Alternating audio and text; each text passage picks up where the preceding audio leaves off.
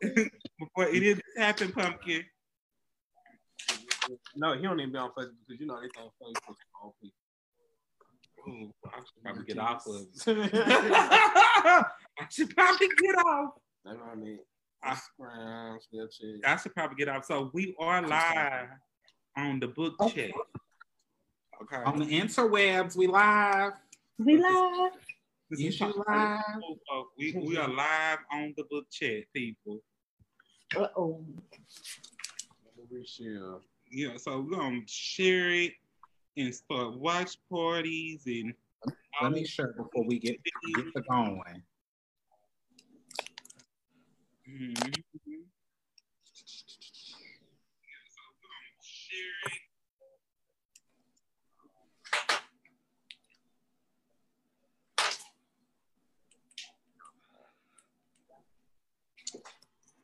There we go. I like that. Like them better.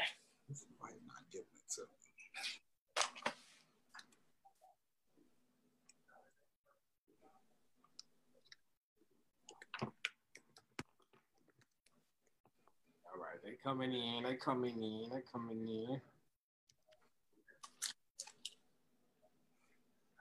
I could tell you so you so you keeping these um comments as they come in, but tell you later. like observe so you know when you want to snap by.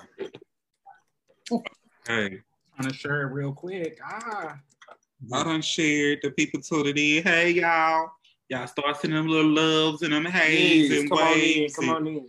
stuff like that. So y'all, we are so We gonna- excited to be A little bit look like come in. You want to make it a little lower down and I want them to next time shirt. let's work out our technical difficulties before we go live. You know how we Mhm. get in front of people. Oh, Malia Jones, don't it? Thank you. Shout out to Malia Jones. We appreciate the love here at Mahogany Project. All right. Come on, Marnie, you better be playing in the air. You like You know, my sis Joelle says she like it. So, you know, when Joelle say it's cute, you know it's cute. I love a good wave now. I'm like, oh, I might have to abandon blonde and go dark. Oh, Malia Jones, don't it? Thank you. Shout out to Malia Jones. Oh, that's that's you. That's what you sound like a dinosaur feature reference. All right. So, what's going on, people? Joel is our main host for today. So, let me start with my takeover spirit. Well, we can do introductions while I get the agenda up. We can do introductions. Okay, so I am Vernon McFarland, the executive director and the founder of the Mahogany Project. I am via down this. Lean, the same dude, the main dude, and never the lame dude. I'm Marnina the Queen.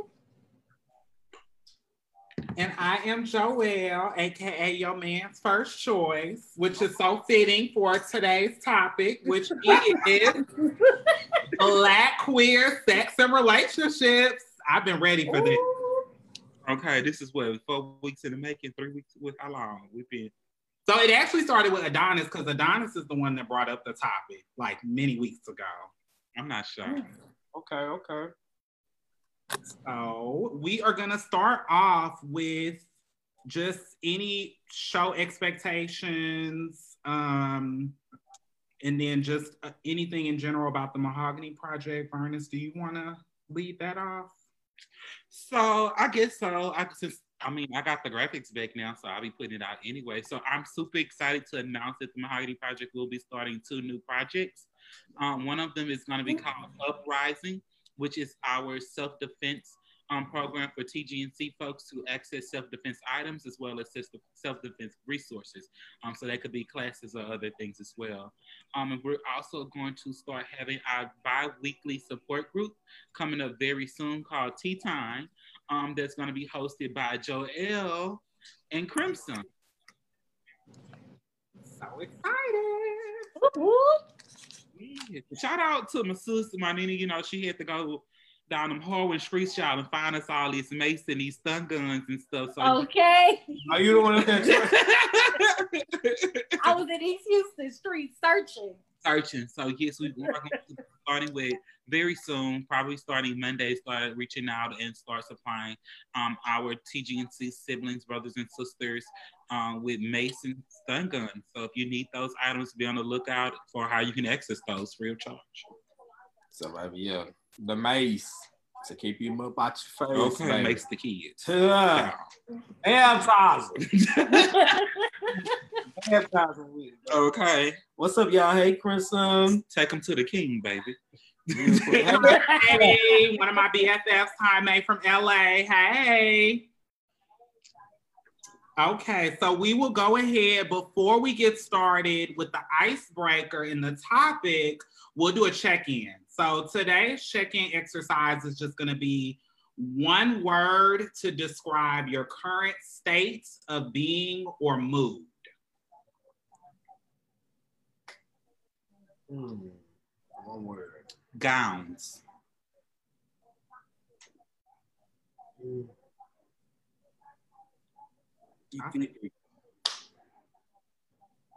I say tied, not tired, tied without the R. Ain't nobody wasting none of your court.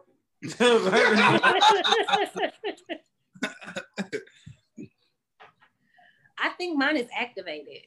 mm. Okay. Activate. So that's what some of the girls up north say when they when they get ready to fight. Somebody like, It's like, like, Fight powers activated. activated. That's giving me like Morphin Power Rangers. Oh, well, you know, she is from Detroit, so you know. Mm-hmm. Oh, that's why I said earlier gowns. You know, I had felt that little Aretha spirit Aretha come, a beautiful gown. Thirty Rita was so, wrong for that. so speaking of Aretha, that's a perfect transition into our little ice breaking game. So it's called Legends Dinner. So we'll go around and we'll name three people, three celebrities or people, dead or alive, that you would like to have a Legends dinner and dine with. Can they be dead or alive? They could be dead or alive.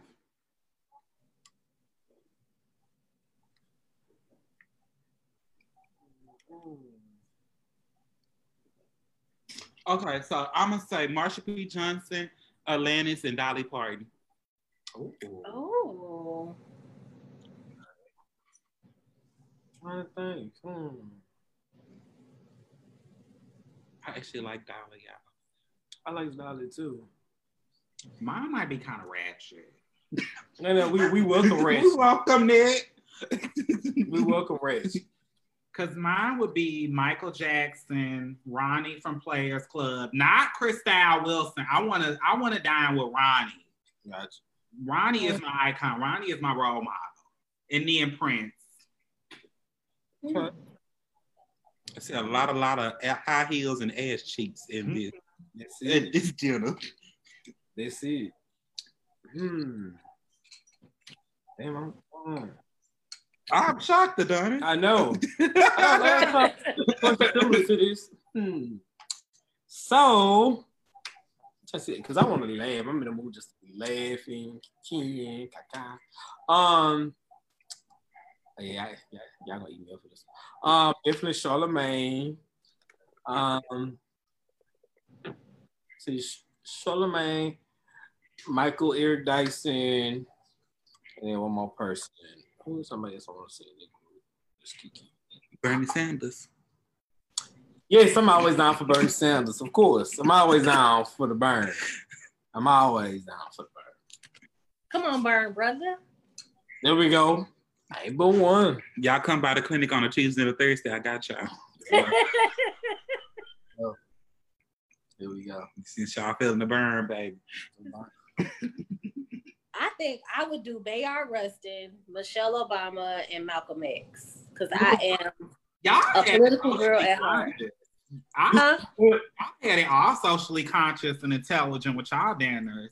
But no, this is so it's a mix. Well, yeah. Listen, I need to get that in- intellectual property while I got the chance to get Okay. it. I'm just, I'm just like, look, how Ronnie, how was you stripping on stage, Michael, how was you moving and bopping and thotting? I need to know. Ask him who was making his lace prospect thing. Okay, look, Michael, who was making that SVU bob that you had when you was a?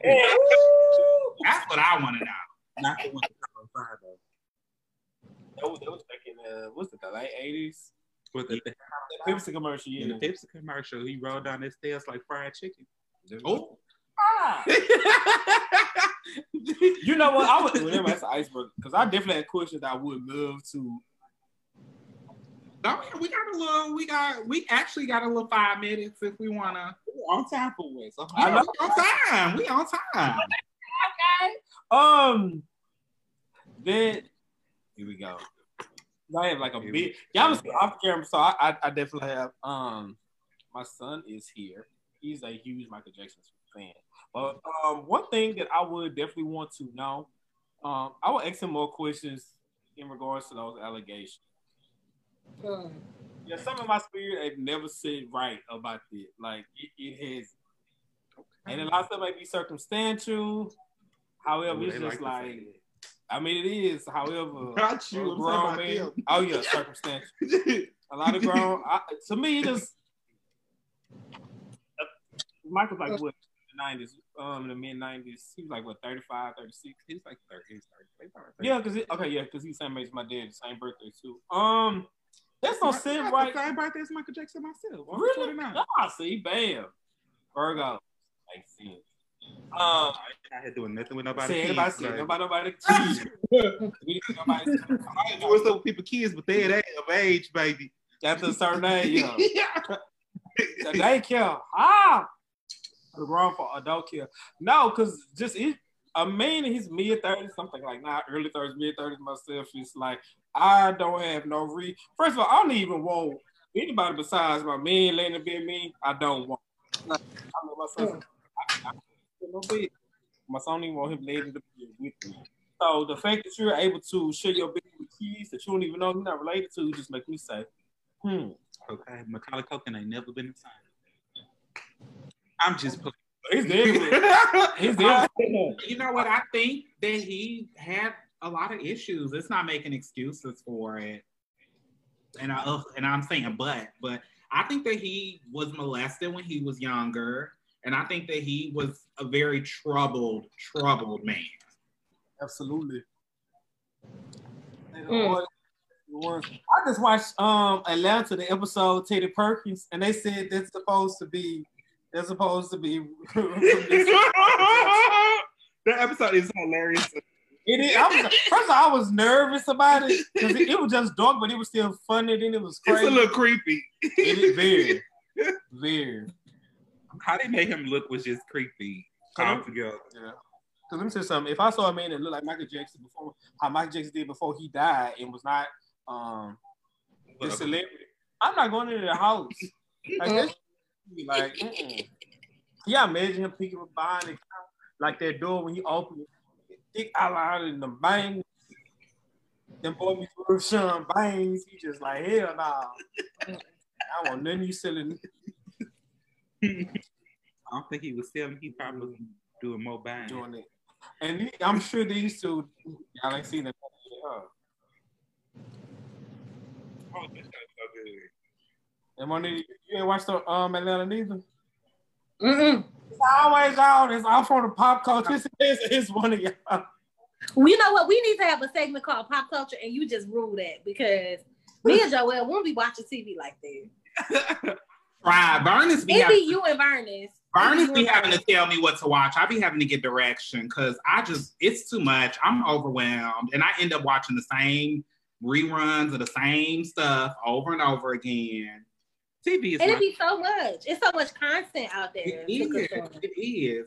Even with new stuff, like it'll be new seasons of Drag Race. I go to the same seasons of two and three. Those are my those are my go-to seasons. I will I will watch them seasons like I never watched them before. people at season 12, bro. So you 10 seasons behind. Johnson is wild. It was with Teddy Perkins. Oh, that show episode was off the chain. He eating that goddamn ostrich egg. Like, that man what the was fuck? creepy. I gotta watch it. And y'all still ain't caught up on Insecure yet, huh? No. Oh my God, we can't even talk about it. We gotta talk about it. man. oh. We saving that. We saving that for our, our watch party. We, uh, we to get up on it too. Okay, what's next, y'all? We don't wanna. All right. Well, we will actually go into our topic for the evening, which is queer black sex and relationships. Oh, okay. So I don't. I, I don't know if I'm the only single one, but oh, I'm I'm gonna sip my drink before. You ain't gotta be single to be queer and black and engaged in relation. Six. You ain't got you ain't they don't have to be, you know, a relationship. You just have relations. I have relations with Relations. Relations. Or like the old black people say, coating. You know, the old black folks, they say, oh, they over there coating. Right. oh, are they over there shacking up? or hunch. Mhm. Shack up because I don't like people to say, I, I like you to be gone. They Oh, so you don't want to cut her afterwards. You want to wham bam think you they over man. there hunching on the keys. Mm-hmm. Okay. Oh, which verse? You got you're talking about, hey, Joel, what about the rest of us? Okay. Oh. We putting them Jo- is Joel. Hey y'all. Okay. We Right. All, all her LA folks. Hey, fam. But yeah, so okay, what about um so say it again. So the first question is, let me see. What do you think is the biggest stigma surrounding TLGBTQI plus relationships? Mm. Damn, now that is so loaded. Mhm. The sub, like the subgroups under the umbrella, like face different things.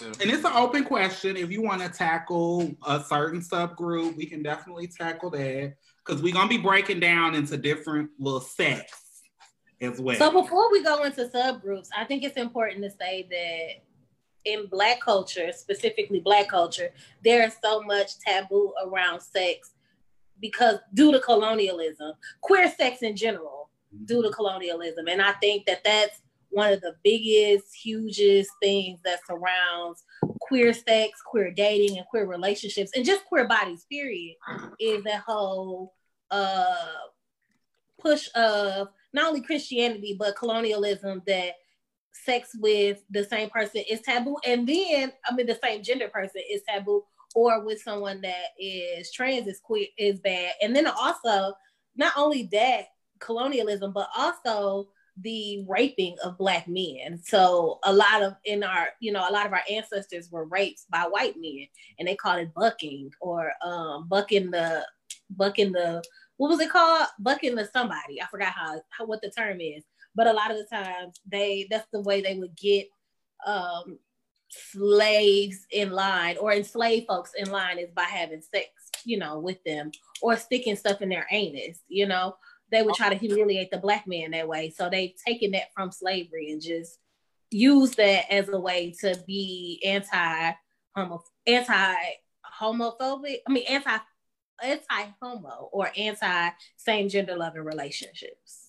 And then because rape is all seems to always be about power. Mm-hmm. Most of the point is always about power, whether it's like whatever, wherever you find the diaspora, whether it may be whether it be hetero, bisexual, homo, like normally like rape is about power. Often. Um damn the stigma as far as black gay men, definitely the stigma is well y'all you do not talk about sex that much. Um growing up, my parents didn't talk to me about it. Um I remember my parents did sign a permission slip for me to learn about sex because they was teaching. Did they learn for you to learn about sexual, or did they Uh, learn for you to learn about health? Um, quick, you know what? That's a great question. So it was just the anatomy of the of the body as far as like puberty and stuff like that. So and it was crazy. Yeah, hell. It was. It was. we need to create No, a difference real, nah. because in Nah, the South we don't talk about sex in school or have sex in school. No, just, we have discussion around health. right. That's true. I was in third grade. I wonder why they did it so soon. Well, I guess it wasn't so soon. But it was interesting. My, my dad signed off on it, and then after that, um, I think it, I forgot. I probably was fifteen. And he was like, some commercial we was watching together as a family, and he said, "Boy," he said, "You," he say, because they said, "Have you talked to your kids about sex?" And he said, "You know, oh my god." Oh, it's so embarrassing. right in front of my son. I will see his grandfather different, but uh, my, my dad signed off on it, and then after that, basically, um, uh, he said, yeah, I forgot. hey, "You fucking boy," and he said, "So you know," he said, "You know how to rep." He said, "You know how to rep your dick, right?" And that was The it. vulgarity. Yeah. Well, at least I got. I'm. We're gonna play. We're gonna play right. I gotta tell you how like it me. So even though, especially like working in sexual health, it's one thing. It's so easy to teach other people, but even like having conversations with my son, we still have had. We've had more conversations than my parents have had with me, but not like just the in depth. So, but I will say it's easier said than done because no matter and now I think it may be easier with your once bec- if and when y'all become parents, I, you understand things a lot different because regardless of how big they get, in my mind, in my I always see him as a four year old, like the, one that I was taking to pre K and all of that. So I constantly, regardless of physically how he looks, I'm always picturing him in that. So I think it's kind of hard, and we have to make sure we step into reality and be like, hey, because at 14 and 15, yeah, things were different. I feel so confined of what I can say, what I can't say. Y'all go. I know. I really should have just took him home. I, I really should have because I was like, all right. um, I think the fact that you know we don't discuss sexual health and relationships is like a huge part of it. We put we walk in this space of like unknown just because we know a lot of statistics or data as it relates to queer um the outcomes of queer sex, right? Or what it could look like. And so we just use those things or internalize those things instead of discussing them um, amongst one another or people that we engage in sex with. Like, hey, what's your HIV status? When was the last time you were tested? And, like they say, but like, do you inspect it before you play with it? Like, you like should. that. You should. Like, Uh-huh. you know, Uh-huh. so I think that's one of the stigmas that we don't as as much as our community has a uh, public health investment involved in it, we don't really utilize a lot of the information that is put into that system. But do y'all like do inspection before like you indulge? You better, I do. Do do y'all like do an inspection of of whatever you about to put, be in contact with? But like, do y'all do an inspection of it beforehand? Like we don't say turn the lights on. Like at I first, mean, I was very yeah. much. Stop. I was, listen, listen, something. Sounds, I was like, it sounds like 23, 24. I was like, you know, no, I want the lights to be out. Baby, I had one experience and I was glad somebody said, hey, turn these lights on. And I was glad that you turned these lights on because um, it was it wasn't what it was. I didn't say that. I'm gonna say this. I'm gonna learn to penicillin. So But you can use Bactrim then. They got that out Listen, sucker. We just not gonna use nothing because bitch, we're gonna take precautions. Oh, okay. Oh, okay. Sorry. Sorry. I think I'll suck you with so. the- Go, go ahead, Martin. I'm sorry, my bad. Go ahead, I'm sorry. I, earlier on, I used to like be like, no, no, like keep the lights off.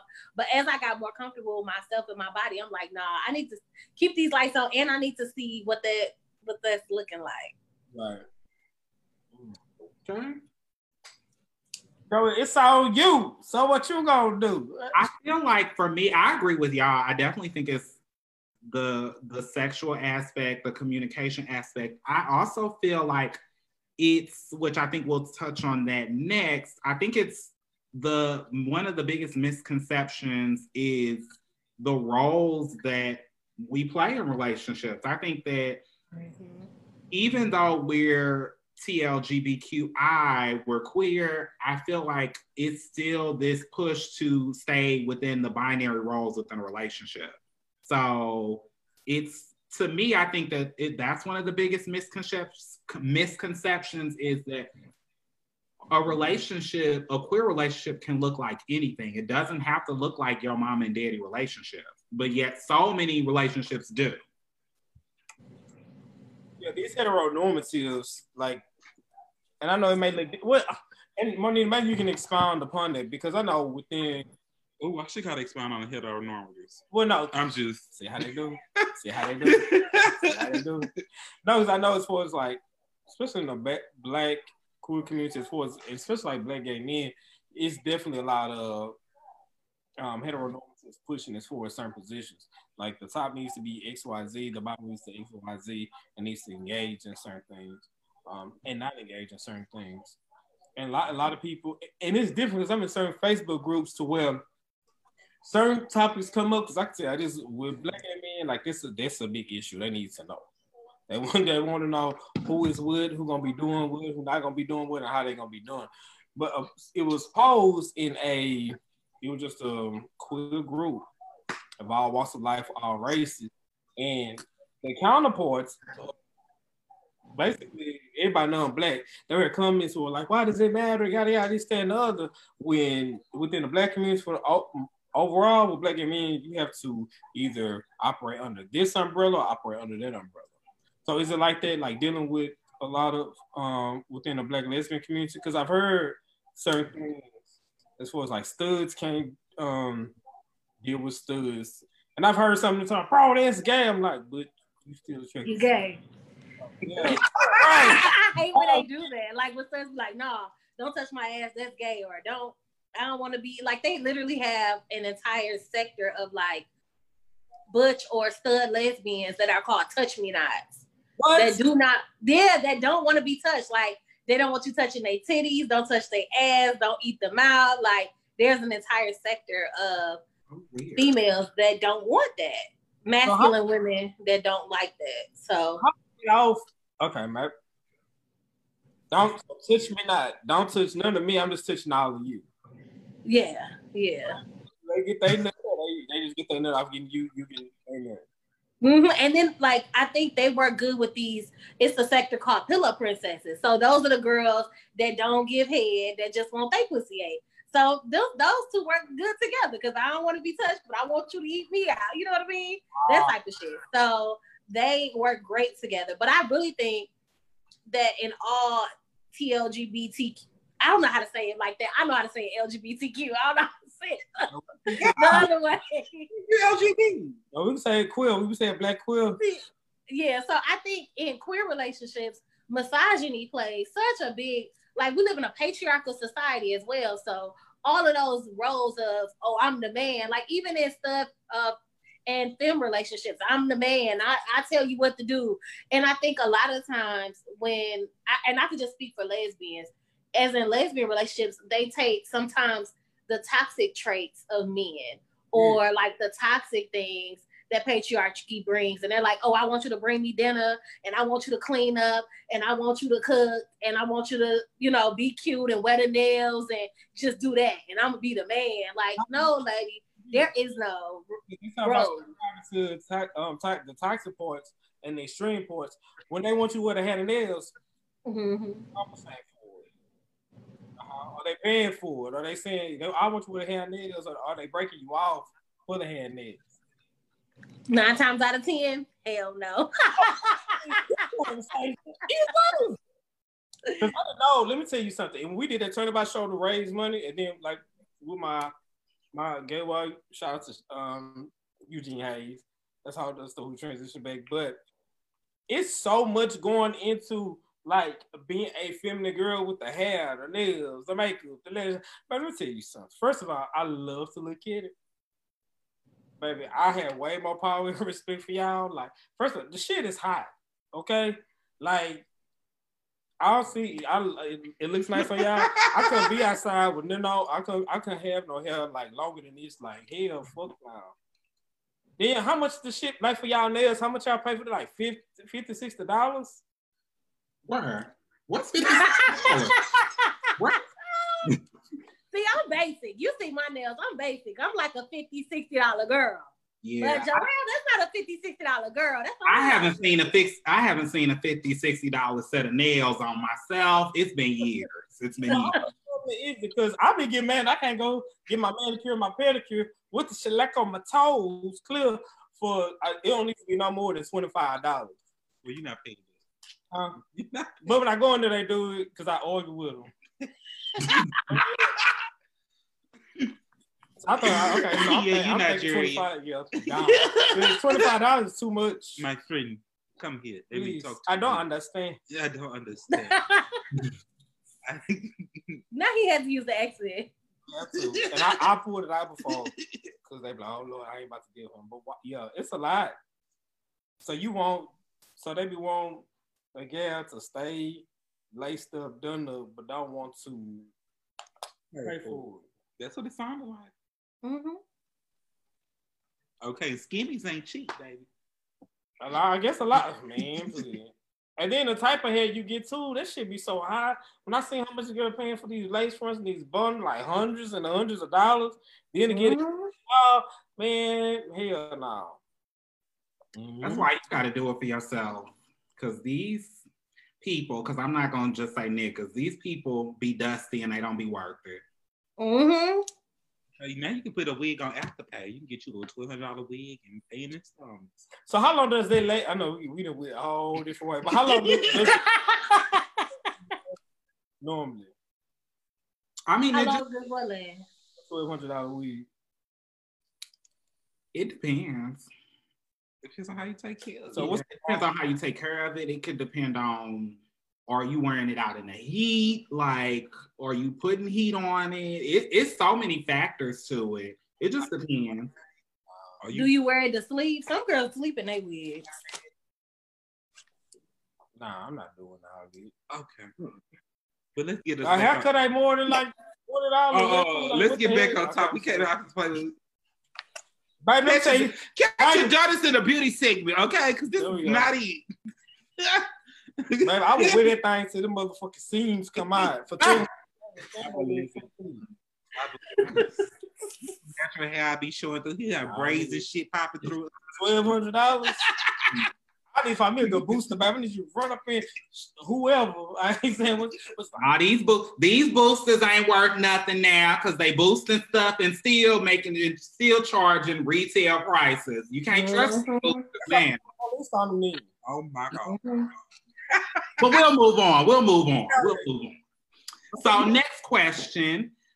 Let's talk about the stigma surrounding roles within TLGBTQI plus relationships. Mm. I think we kind of We did look because at because that is like uh the whole dichotomy of like the touch me nots and things like that. But I do think because a lot of people are outside of the community, to them it all boils down to who's the boy, who's the girl. Mhm. I hate when I hate when like so many because I had straight friends that used to say that, oh, who the boy, who the girl? Like we we both men. That's why it's We called play rock paper scissors. men. Right. And then- Who's who. This shit don't make no sense to me. It don't. But I think again, it all boils down to that patriarchy bullshit. Like the man has the most in the relationship. He's supposed to be the one controlling everything. Bullshit. I think it's, it's I think it's a lot of people base it on masculinity, like who's the most masculine. Whoever's like we can both have feminine qualities, but if you're more butch than me, then you're the man. Like like type shit. And I just, you know, I don't think that's how we should have to live. And don't let co- colorism play, comes to play definitely in some Mhm. black gay man because if you dark skin, nine out of ten I automatically because you even look at the oh lord, I'm having this conversation boys right here. But even with porn, normally you always see a dark skin top, a light skin bottom. Very seldom, my friends was telling me this that you don't have too many situations where it's flipped. Yeah, because dark skin, while it's also people see the people with dark skin as a threat, dark skin is also looked at as security. Mm-hmm. So the darker looked at is going to be more people will probably people be less possible to approach him with anything negative or try to um, attack him or assault him because dark skin is appears to be masculine or a, point of authority or, or things have to criticize from even like we speaking about like um slave plantation, the whole Mandingo stereotype. Like it's always a dark skin book that you want to listen to way more than be I agree. I definitely think if it is when it comes to porn, if it is someone that's dark skinned, they usually are. If it's queer porn, they usually are fetishized or it's interracial. It's never reversed in terms of the role. So I completely agree. Yeah, I think, I think I don't think it's just like bringing up the whole BBC thing of how like people of other ethnicity groups follow your inbox or just Right, They see a bla- BBC for those who don't know. oh Google it. Uh, they uh, you know they following your inbox with asking for things just because Yup. you are a person of darker skin or you are a person of African descent, and it's just like. And, and that's all I am to you because when Black Lives Matter all around, we sure don't see you out here marching, but you show Mhm. Some, some girls had like I, I love black penis, so Black Lives Matter. They really went out there and had on their signs, and people like I'm not promoting. Well, at least they was honest. Because the rest of the girls will just march off in your inbox and that's it. Mhm. They came out there with them signs like that was cute. Bitch, if you don't get the fuck on, girl. What the sign say, y'all? What the sign say? I like black penis, so Black Lives Matter. Why not? I, I want mixed babies, so Black Black Lives Matter. Oh, Wow, the fetish fetishizing and the fetishization of black bodies is so ridiculous. Mm-hmm. it is.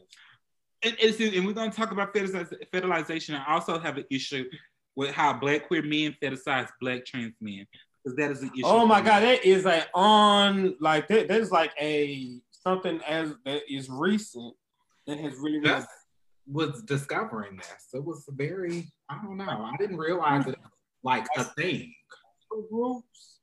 yeah. Hey, let's be. it's a very big thing. It's, I find that out how black cisgender heterosexual men fetishize black trans women. I see cis cis black queer men do it to black trans men all the time. I'm talking about, and they have no regard for it. It's like, oh yeah, I know I'm doing it, and it's okay. Mm. Oh, we actually have a question from Jaime. Hey, Jaime. Do you think that the binary has to do, or the queer, I guess the queer obsession with binary also has to do with religious upbringing as well? The whole thing was Adam and Eve, and one was a male and one was a woman. So the whole thing kind of started from a binary standpoint. And we look at, a, at things a lot of time from a very binary standpoint. And I noticed that um, during the quarantine, a lot of people was doing work with trans people, but they were only looking for trans women and trans men. They were looking for nobody who exists outside of the binary, and that's a part of the trans spectrum.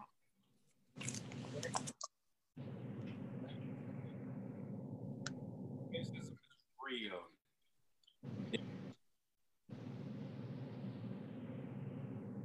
I think colonialism gave black folks Christianity and we took it and we decided that we were going to use those systems. And sometimes uh, that system can be a system of oppression and it has oppressed uh, black queer folks for so long. Um, and a lot of people have ch- not only church hurt behind it but a lot of people saw and see that as the end all be all so with that whole adam and eve deal, they feel like, you know, it was good for them, it should be good for me. And so folks try to fit inside of that binary.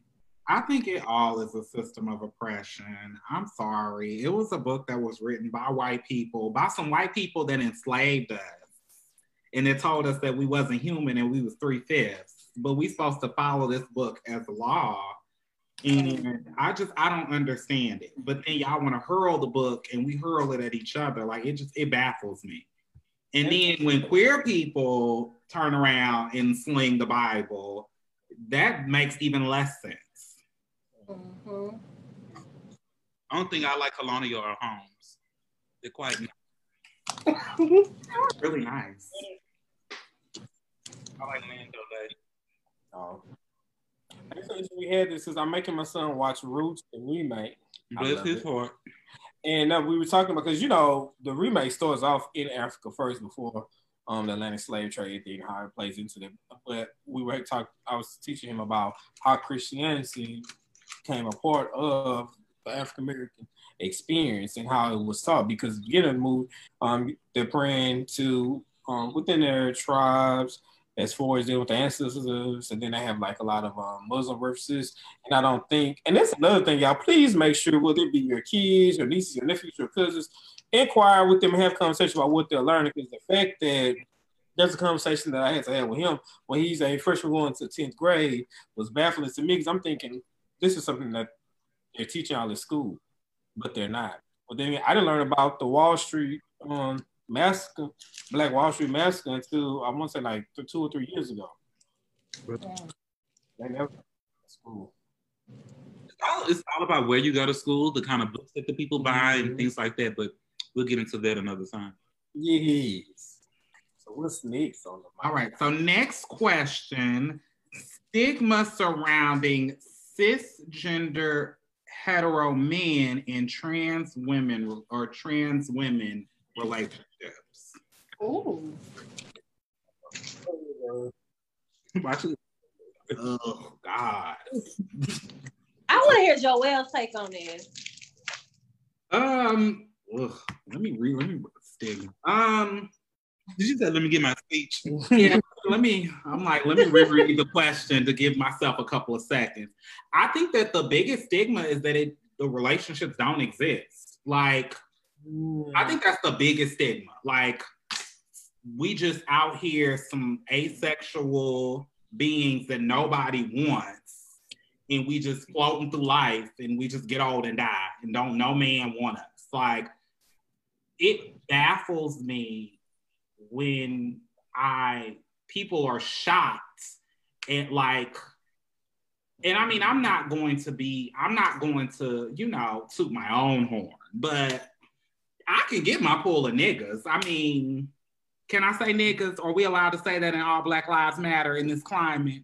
But I could I could get my I could pull niggas. I pull niggas when I'm looking raggedy at work and I pull niggas outside of work. But it baffles me because people are always shocked that somebody of trans experience or even somebody that is TGNC period that they have a dating life or they have they're able to date and date pretty i mean we can hold our own just as much as anybody else. So i feel like that to me is the biggest stigma. Like even like when i'm around hetero cisgender people and somebody tries to holler at me or talk to me they be so shocked. And i'm like why I look better than you. So why are you shocked that I'm pulling? Because I trust me. The only reason I'm not pulling more is because of what people think about y'all. It's not because of my level of attractiveness, but that's something else for for that time. But I mean, to me, that's the that, to me that's the biggest stigma. I think mm-hmm. that it's this notion that because we say this shit every year And, and, I hate that it's it's 2020. We still got to say this shit about how trans women are not out here tricking men because motherfuckers still think that trans women out here tricking cisgender men into thinking they're women when this nigga knew what was up when he started walking up to the car or saw sis at the gas pump or saw her go in the store mm-hmm. or saw her at the park hanging out with her friends. This nigga knew what was up way then. I have been in, in, in places with trans women who have met guys and like in a hurry, like, okay, you know, give me a number, the woo, the woo, woo. and I'm gonna text you, I'm gonna text you. Then as soon as they get in the car and drive off, they let them know what's going on. So it's not this notion of that. And I was on a podcast last week, y'all. I definitely want to go into this. I was on a podcast last week, and I had to with a black cis heterosexual man and three black cis queer men, mm-hmm. and I had to list the cis heterosexual men and the older black queer men know that trans women or women and men who date them are about are heterosexual or, or because they date trans women. And if they stop dating trans women, it's not like they're gonna go date a man. They're gonna still go date another woman because they're attracted to femininity. And he was like, who's saying the men are straight anyway? Whoop, whoop. And then some kind of way, the cisgender man asked me about my bottom anatomy, okay, on live in front of everybody. And he thought it was, he thought it was he thought it was appropriate. Mm. So if you, so this is the kind of stuff that that black, I'm not gonna say that black men do, um, but this is the kind of stuff that cis heterosexual men do that's just not okay. That foster more stigma or prejudice or bias or put harm on trans people because we make this this uncomfortable situation for people who date trans people to feel like it's not okay we base people trans experiences experiences solely on their anatomy without doing adequate research because his whole thing was well, you over here saying that trans women are women, but there still ain't been no meetings of the minds to uh, confirm this. So I asked him, well, hell, who in charge of the meetings of the minds? Because I booked the shit right now. Yeah. I was confused. Meetings of the minds. Huh? Me too. I'm confused. Cisgender women having there hasn't been a meeting of the mind between cisgender women and trans women for cisgender women to say that heterosexual. I mean, that for cisgender women to say that trans women are women.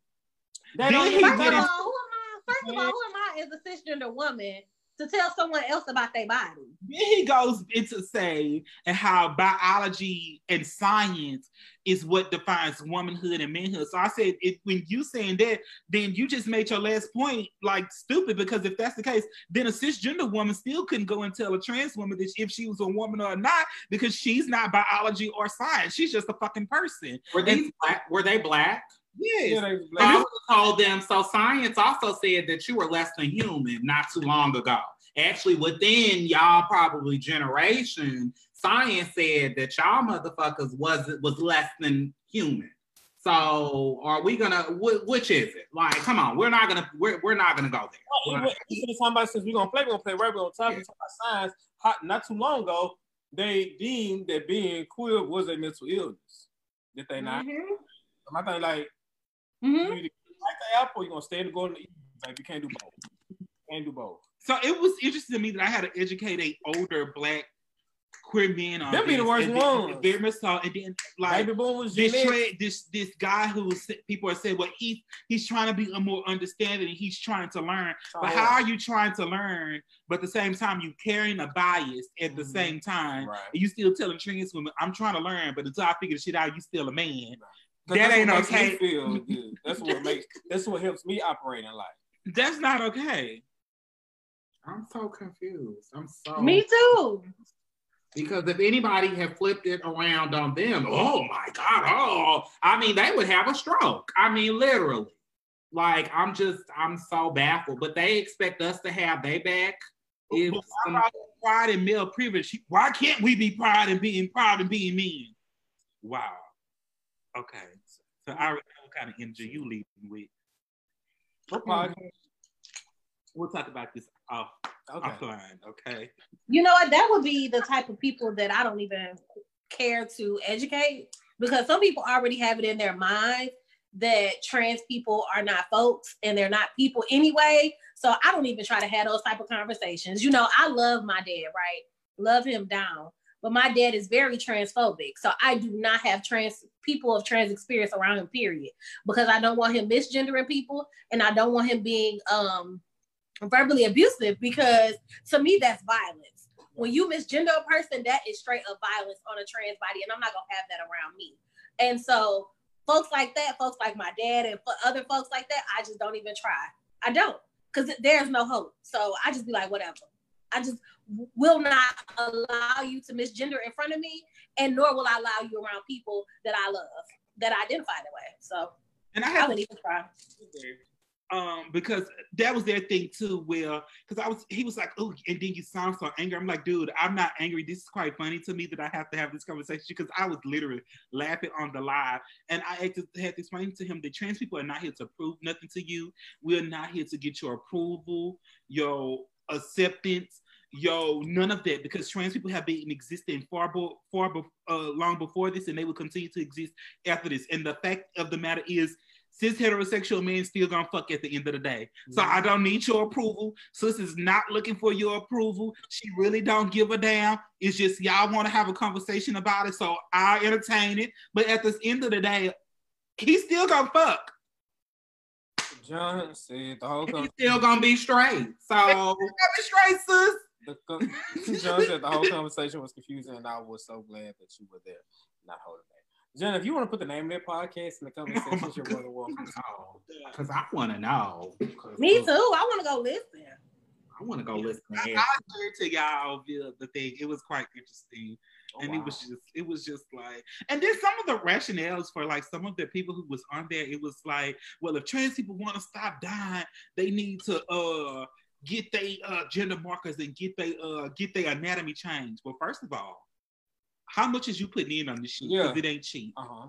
you know That's old. SRS surgery is, is like $150 boo and that's before So anesthesia if we want black men to stop dying, what do they need to stay in the house? Because I'm trying to get this logic. I'm trying to. Yeah. I guess they need to get their skin bleached. They want you to assimilate, but they don't want to have to be forced to assimilate themselves. It's their privilege. That's the whole thing. I feel like in dealing with part of part of the thing about being a trans woman woman is when you're dealing with black men who ideally should be the one that loves you the most and that has your back the most. They are the one that cause you so much grief. It doesn't matter whether they're cisgender gay straight it, it doesn't matter. Like it, they're the ones that literally cause you the most grief. It baffles me. It baffles me. But we're supposed to love them have their back be on the front lines fighting these battles. No no no sir. I will not. Mm-mm. I'm giving you what you give me. And no one can say anybody's wrong with it. Like, no, I will not, and I will still fuck. I surely will. I will. Yeah, it was such an interesting conversation. Like, I literally was, it was, I was like, I have to get off of here. Um, I, well, I appreciate the space. Um, and you know, being able to go on there and sharing dialogue about the experience. Well, I was there, thought I was going to be there to talk about Iyanna Dior, but that kind of took a, a turn for the worse too, because he was like, "Well, I don't think she was getting her ass because she was trans, because they were still calling her a woman or this, this, this."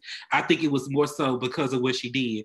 But what I didn't get to a- ask the man that I wanted to know the question from him was even if we remove her being trans from the whole situation, right? And she was getting her ass whipped by these group of people. So you okay with 30 plus men beating on a woman? So now I have a bigger issue.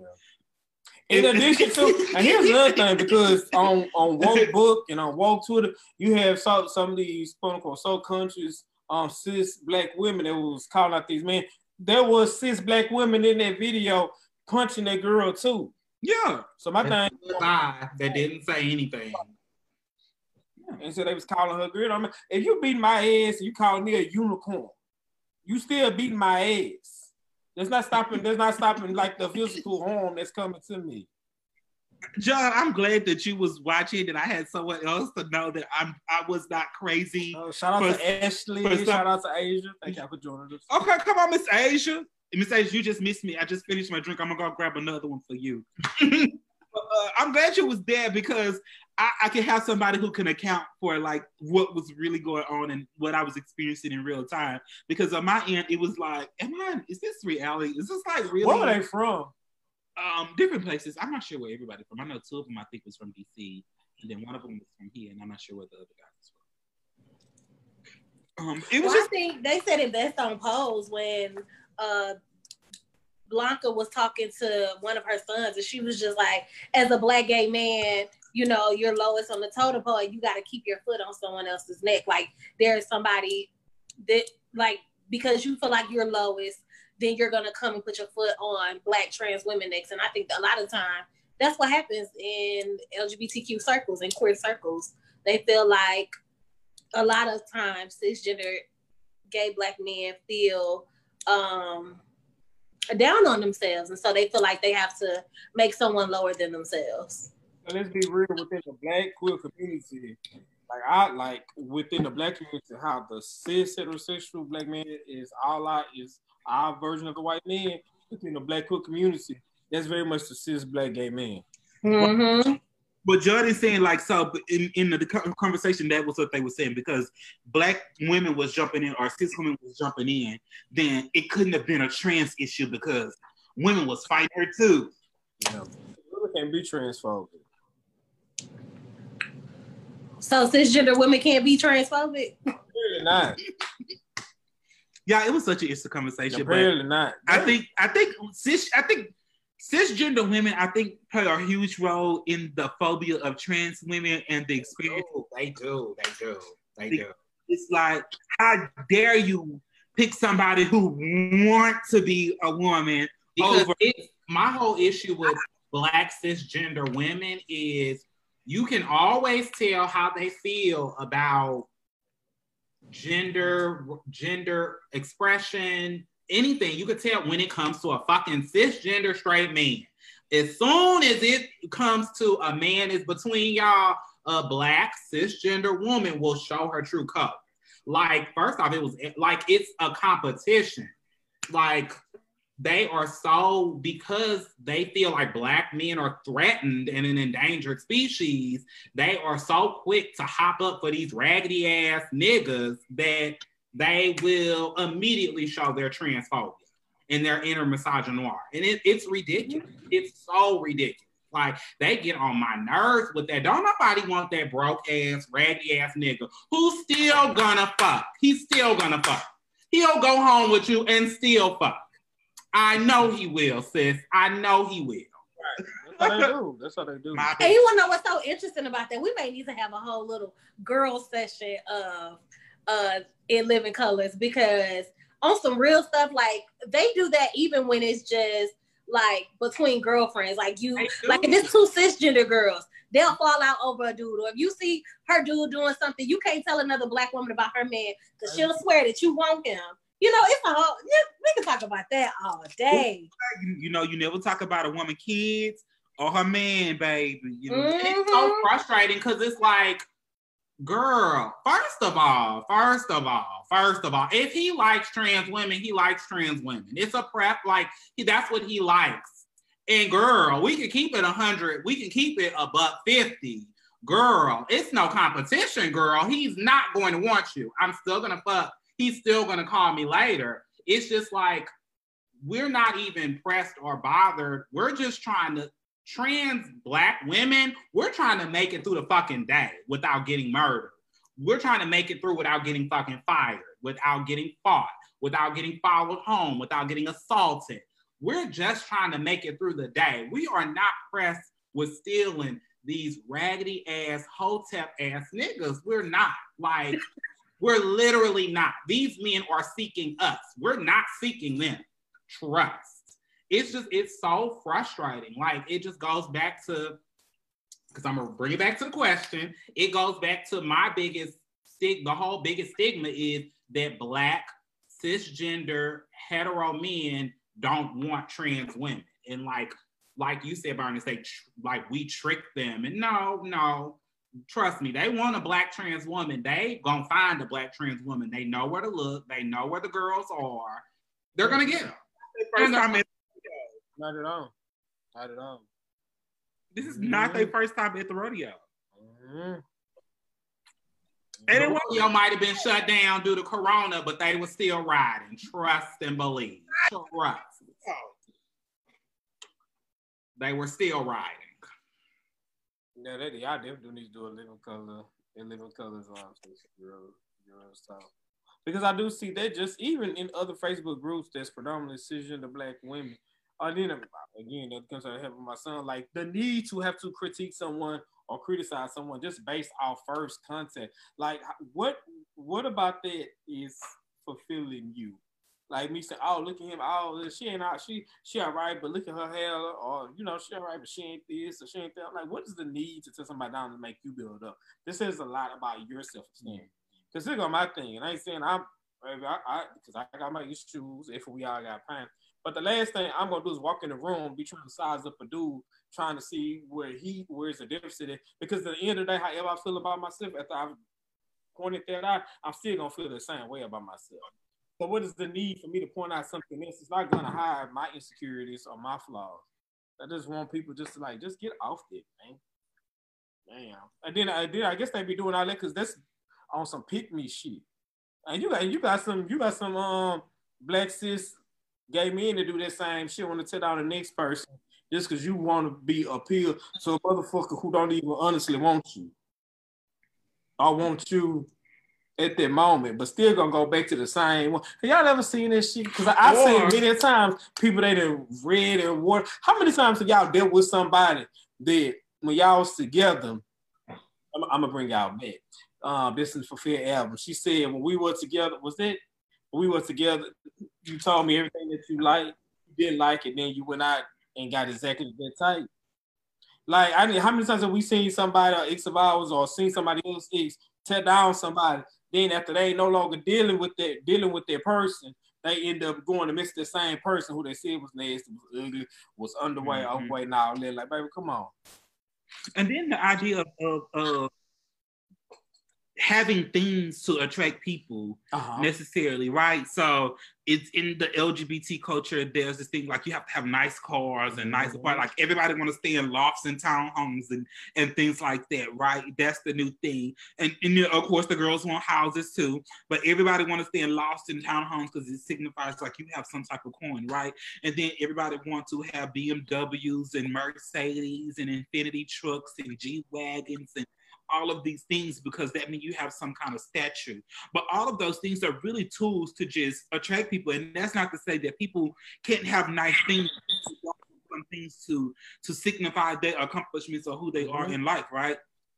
Of course, I want a fucking house. Of course, I want a nice car, but I want that for me. But we experience that a lot where people run out and go get these things so they can compete Mhm. with the next person or to appear more desirable. The, the only thing, the crazy thing about that, because even while you have all of that, you you got all the glitz and glamour, glamour and glitter to attract those people, baby, you have to question yourself: Would they still be here if I didn't have this shit? Because even when they person, and here's my thing, man, I'm body positive. I'm like, hey, listen, if it's your body, you post it how you want to on social media. However, but you already giving all that you got and play all your cards on deck. What else do you got? And so you've already did that, because you can do all of that, and they still gonna go out and get that individual. They'll still go somebody's house and fuck them on the air mattress. I promise you they will. I promise you. So all of um everything that you have and what you offer, like that's not gonna keep them at home. And baby, if you thinking net, you think it's something so good about any office on your body that's gonna keep them home, but you need to get you a new gimmick. Debbie said on um she said the men are killing trans women, but black cis women are raging the campaign against trans women.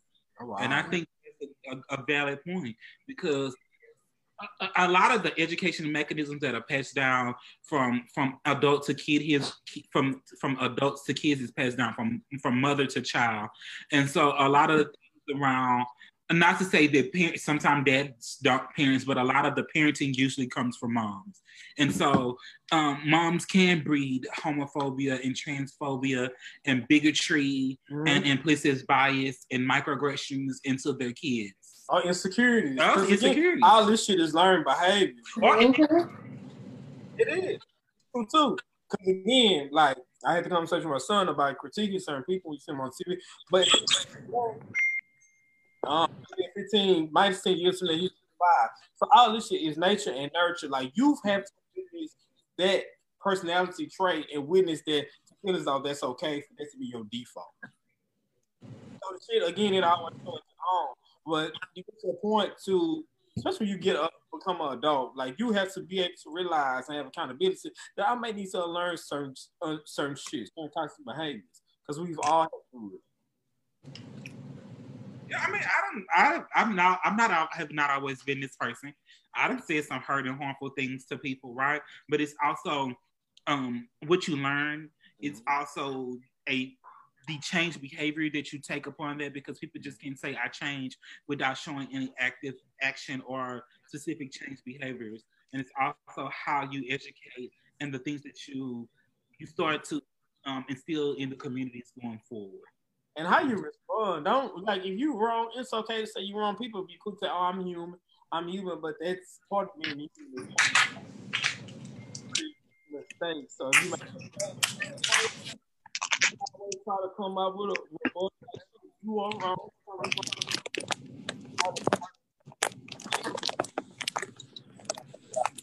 That's a whole new thing. Oh, um, I'll thank you down for the coming to the this.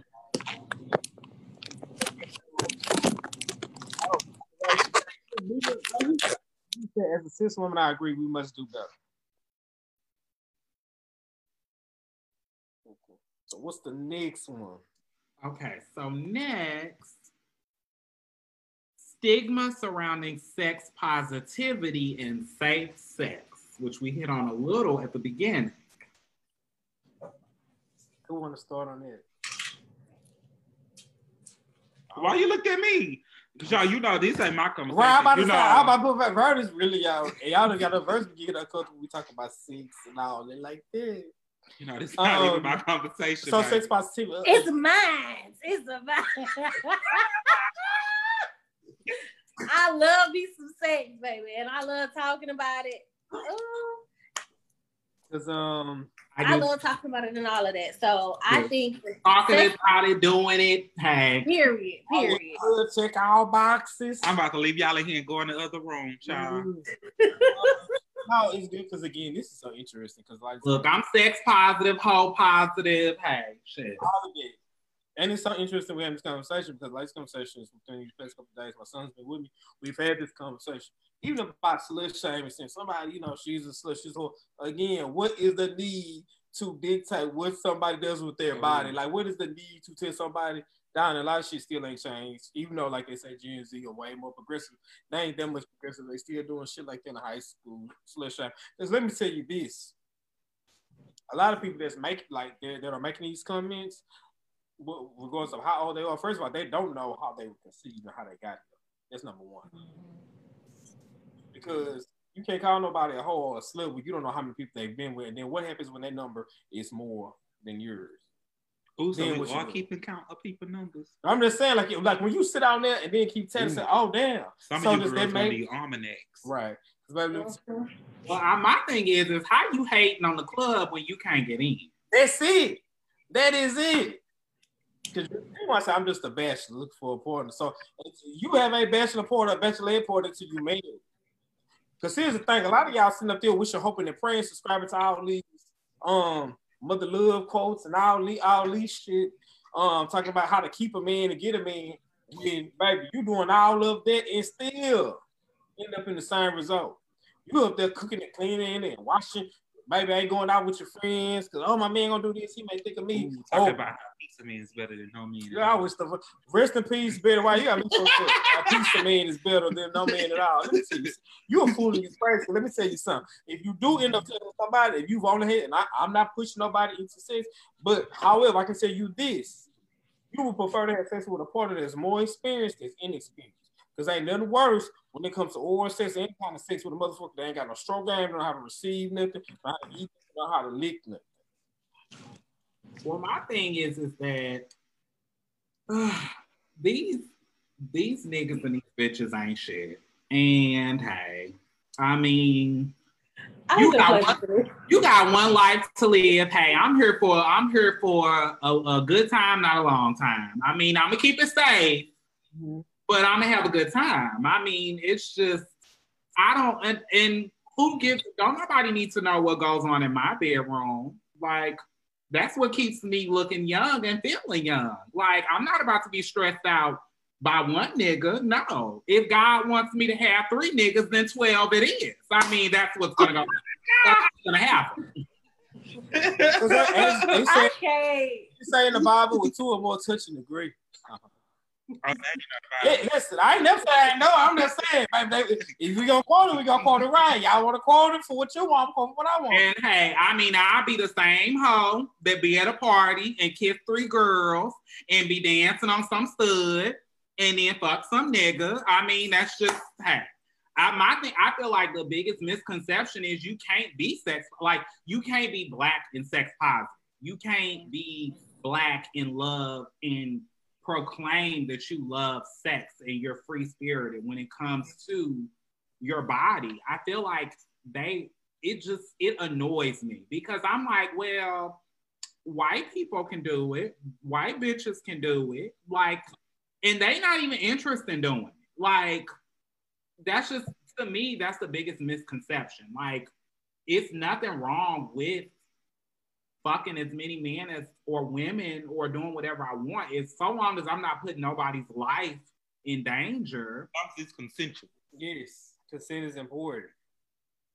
Well, yeah, let's see. I don't. Or the misogynoir on black women bodies, period, because people want us to be a freak and freak nasty in the bedroom, and they want you to suck and slob and lick and all that stuff in the bedroom, but then they don't want you to have no sex and have only had sex with them and be like a pure virgin. Like, how the hell am I supposed to do all that?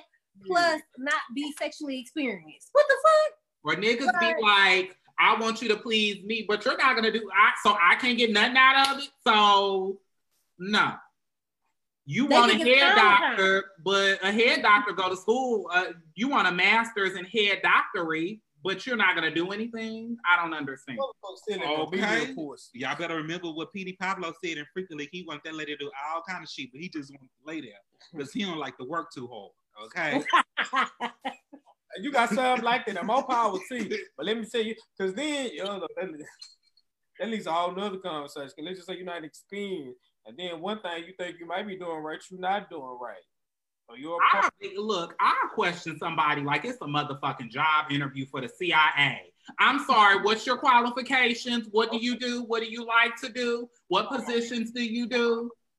Oh, you just you just want some head? No, I'm good. Mm-mm. Thank you, Joe. 'Cause let me tell you something. Because I had a conversation with one of my friends not so long ago, and they said that, oh well, you know, sometimes all I want to do is just say, listen, baby, to each his own. You know, I'm not gonna knock you for what you do, but baby, like in my days when I'm up there, just you know, enjoying my bachelorhood, I'm not about to sit up here get.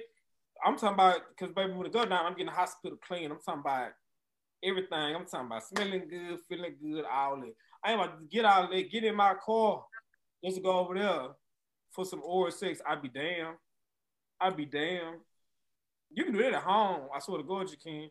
You can get the same sensation.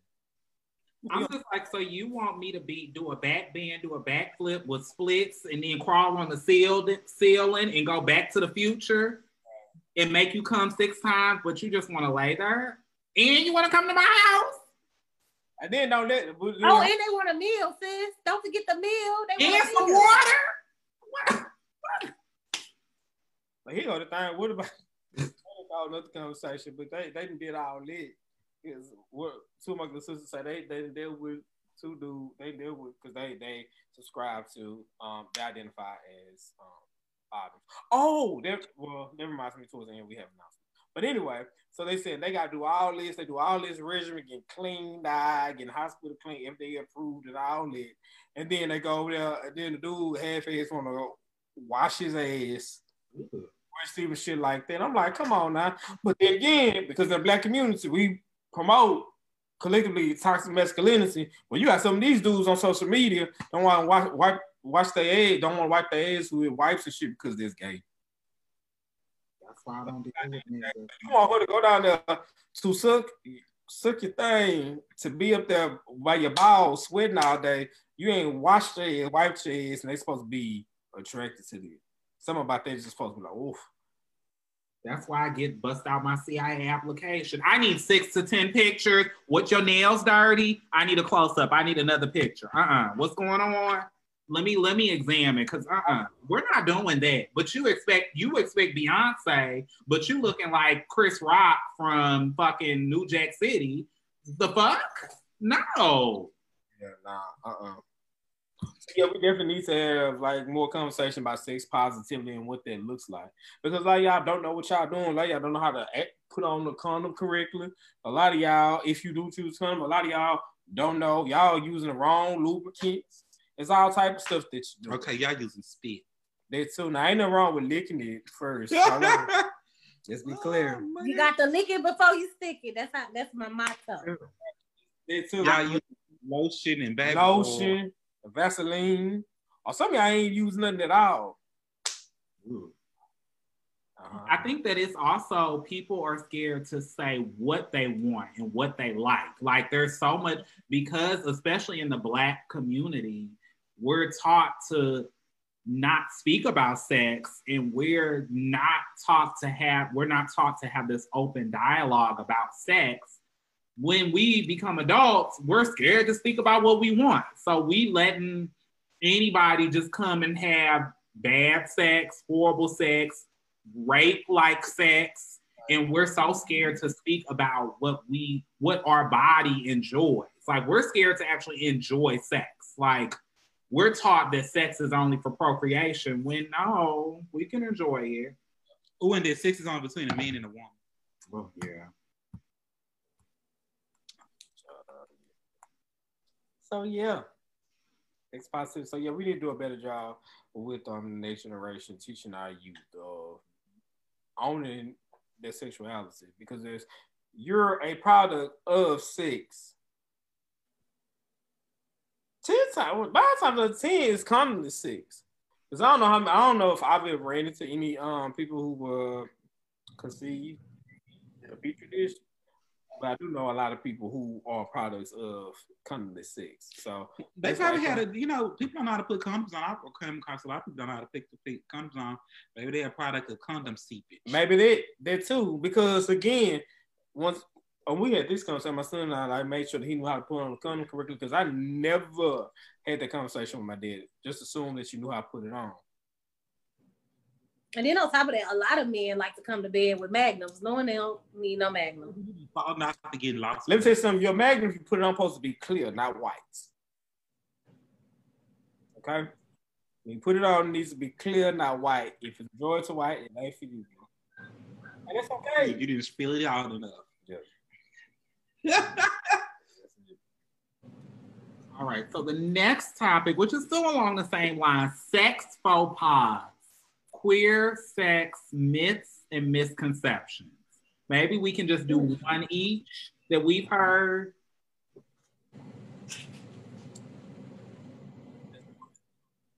oh, so I would say a, a misconception because I definitely want to clear this up. So there's been this, Lord, this is about to be sorry, Dennis.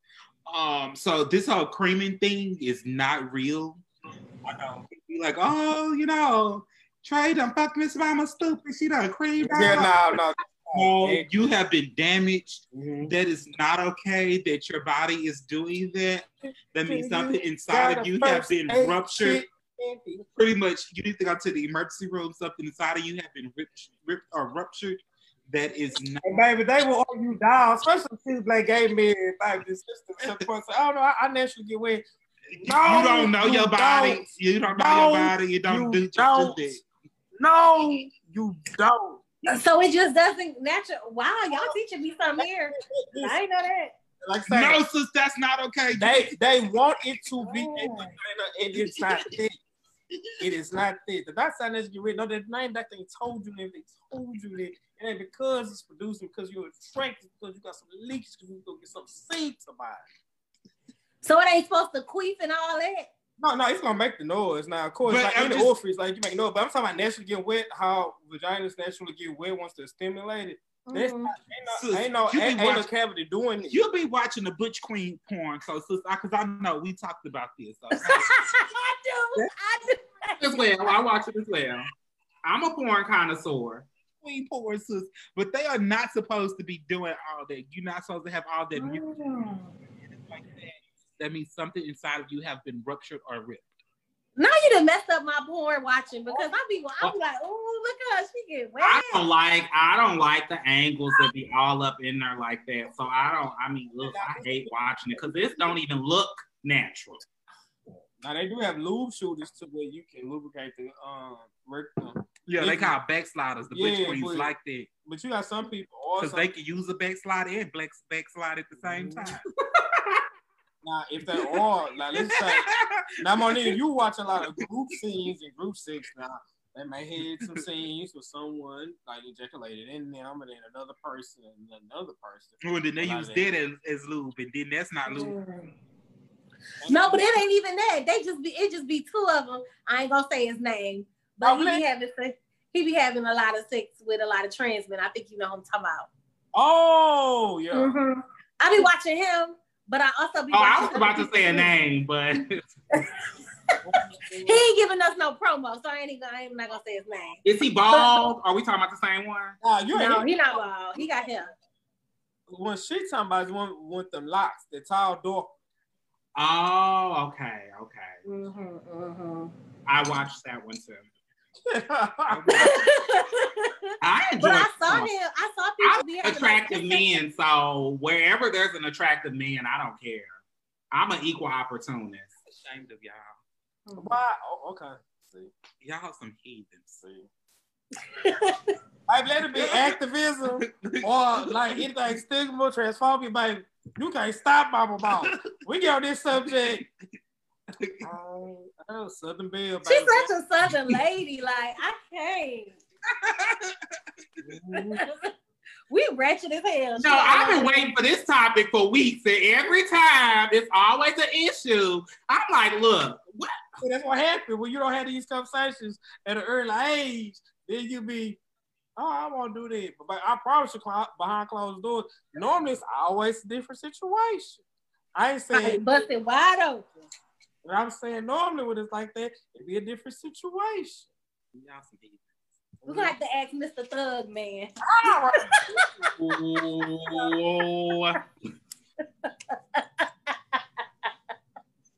Oh Lord, what was the next question? Other question? So, okay, does anybody have any other queer sex myths and sex faux pas? Oh, I hate when people say, "Why do you date?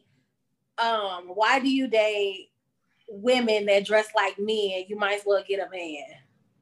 And it's like, no, sis. Like when them clothes come off, these studs, butches, AGs, whatever you want to call them, be having better like They bodies be banging. than feminine women. Okay, them bodies be right, big titties, big ass, coochie on fleek, like they be right. They be right. But it's okay.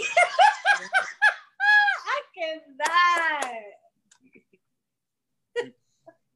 Everybody appreciate that, that like that the role portion. Ooh, That's what, they be fine, y'all. I ain't gonna lie. that's what it's about. Sex positivity. Cause don't you like it when they when they coming out their clothes and then they me do the hydraulic before he Who are you talking to? Adonis? I'm just I'm just talking in general. I'm not saying nobody, who, you know. who doing hydraulic? If it don't apply, let it fly. Oh, who blush? Wow, like what What? You're right. You all right? who? You cuz you all right? I, I'm just, I'm just here. But since uh, one, I feel like one sex faux pas with black, I feel like with black, I guess in the black queer community is just experimenting and having fun with sex. I mean, I've had my fair share of sexual experiences. I mean, and it, I feel like when I've talked about them with people, I talk about them like I'm bored with them, like it's just a science project. And people be so amazed, but it's like, so y'all ain't never want to have sex with five niggas out, or like, I mean, or do I mean it is that's what you do in your twenties? I don't understand. Like, I don't. I just feel like being black and queer, we still hold on to these black straight Christian beliefs, and I'm sorry, but I'm gonna get my life and. I, Say when the clothes come off, okay? Well, Joelle has done a lot of some, some nasty shit. So I don't, hey, I feel like people could use some nasty sex in their life. Maybe it would really help them out. Yeah, you might be you I mean, hell, it's definitely a stress. Don't for me makes you feel like Send me more questions or comments, testimonials about the conversation. No sex faux pas. We got we got a couple more before we wrap it up. All right. Well, the next question is, what does safe sex mean to you? Hold on. I gotta take a call. Yeah. Hmm. Safe sex. The man with a deep voice, y'all. So I'll say all sex is good sex as long as it's healthy and consensual. And so for me, safe sex is um safe where you feel protected, safe that's consensual, and also safe uh sex that makes you feel um in, enjoyable sex. That's the word. So enjoyable sex, sex that makes you feel protected, and also sex that is consented for me. Yeah, I, I pretty much um co-sign it. I would just say um, say, I mean, I like the term safe first sex because there's so many different tools inside that toolbox that may work for you, that may not work for everybody. Condom doesn't work for everybody. However, you do have an option of PrEP.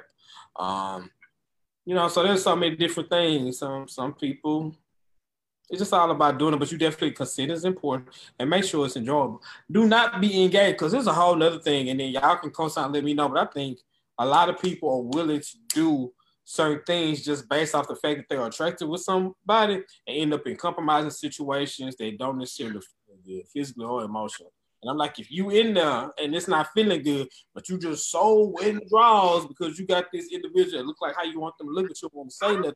nobody is fine enough for me to compromise some sex. I just, I well, maybe I haven't seen it yet. I don't know. I haven't met like Slim Thug or nothing out, or I don't know. I haven't. Pimp C is dead, so I don't know. Ain't nobody fine enough for me to compromise my body. I just I don't get why how people really just let people just do whatever because they that fine. Because nobody is that fine.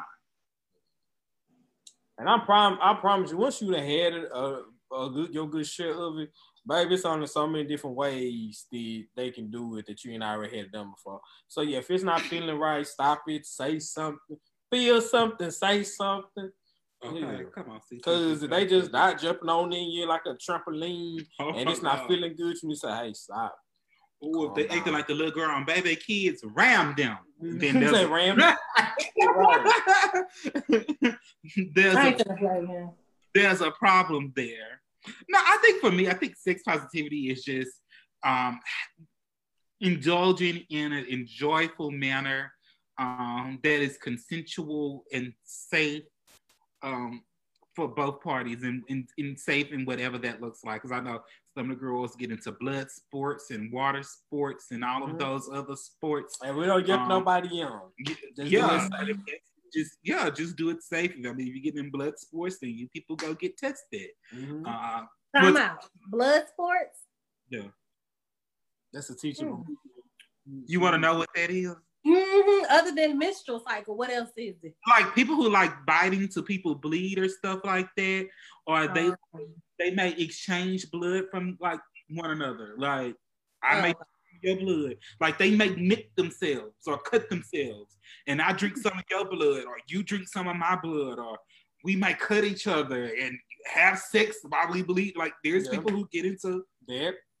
to Yeah, things. Plus, you know, you got your water sports. You, get, you have people who get into scat play. Yeah, you got And- get a Ugh. schedule.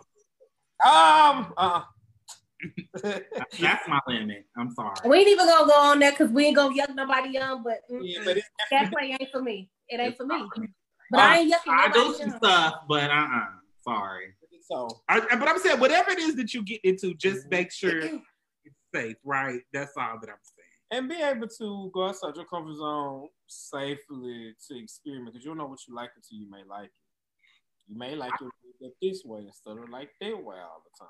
You may want to do it on this side instead of doing on this side or that time of day. You know, I definitely feel like for me, safe sex is being able to communicate with your partner, whoever you're having sex with. Um, it take like for me, I mean, I'll like I I'll keep it 100. Sometimes I like I like sex with a lack of protection. Just that's just how I am. Um, because I can be a nasty bitch sometimes, but I know for me, if I'm gonna engage in that type of sexual behavior with my partner, I need to know that you're gonna be, I need to know your status. I need to know when's the last time you've been tested. I want to see a screenshot. I want to see pictures. I want to see. I, it's just that that communication, that sets up the foundation of trust so we can engage in whatever type of sexual behavior that we're going to engage in. Oh, But Buck Wild Rodeo style. Mm-hmm. yeah, I'm Buck Wild Becky. I really am. So since y'all always try to say I don't be transparent and stuff, you know, I'm not a very, you know, but I will attest to what Adonna said is, is very true that, you know, about, you know, going out your comfort zone, but making sure it's safe. Because sometimes we do things that we don't want to do. Because I was in a relationship with a person that I was really, really doing stuff that I didn't really want to do. Um, it was fun though, but it was like it, You don't know but- you like it until you do it. I didn't. I said it was fun. I didn't say I, I liked it because if somebody propositioned me with that now, I don't know if I would participate in it. But like, Uh, Was it like specific to that person? You think you'll do it again with them? I think it was a thing that I did because I felt like I had to do that to keep that person. Mm. That's a And whole so- other thing. and so yeah, and so that's not necessarily having safe sex because, or and so, and it could be even not even have consensual sex because it's making you do things that you are out of your comfort zone or wouldn't necessarily indulge in. That you're doing it out of, I don't want to say necessity or survival, but you're doing it out of like approval. approval or desirability or things like that. Um, so like for transparency, like we were having sex with multiple people. Like it, we, I done had sex with like six people at one time. Oh. That's just, that's just it. Really should have broke it up. Joel has entered the chat. Hey. That was kind of like the thing. The person liked to have sex with like multiple, multiple people. And so, that's a lot. See, Yeah. that's a lot of. Oh, six. I mean, you. I mean, after four, it's just like Oh, go for what you know. I'm putting it wrong. We see who the real freaks is. So I've heard. what? This is why I don't share. No, I mean that's ooh six. Yeah, I mean, No, keep sharing. I love it. come on, six. That wasn't my proudest moment. You know, I was just really doing it out of trying to, I guess, keep this person or appease this person, and it was just like, But was you doing it and doing it and doing it well? okay, moving on. It was you calling him Big Daddy and screaming his name, Oh, them big daddy can say six. Okay, I'm definitely. or which one? Yeah. All right, so it's been nice. Mm-hmm. Y'all can go ahead. About to. hey, I'm about to. let you know, we still got two more questions. We still got two more questions. We almost done. we got two.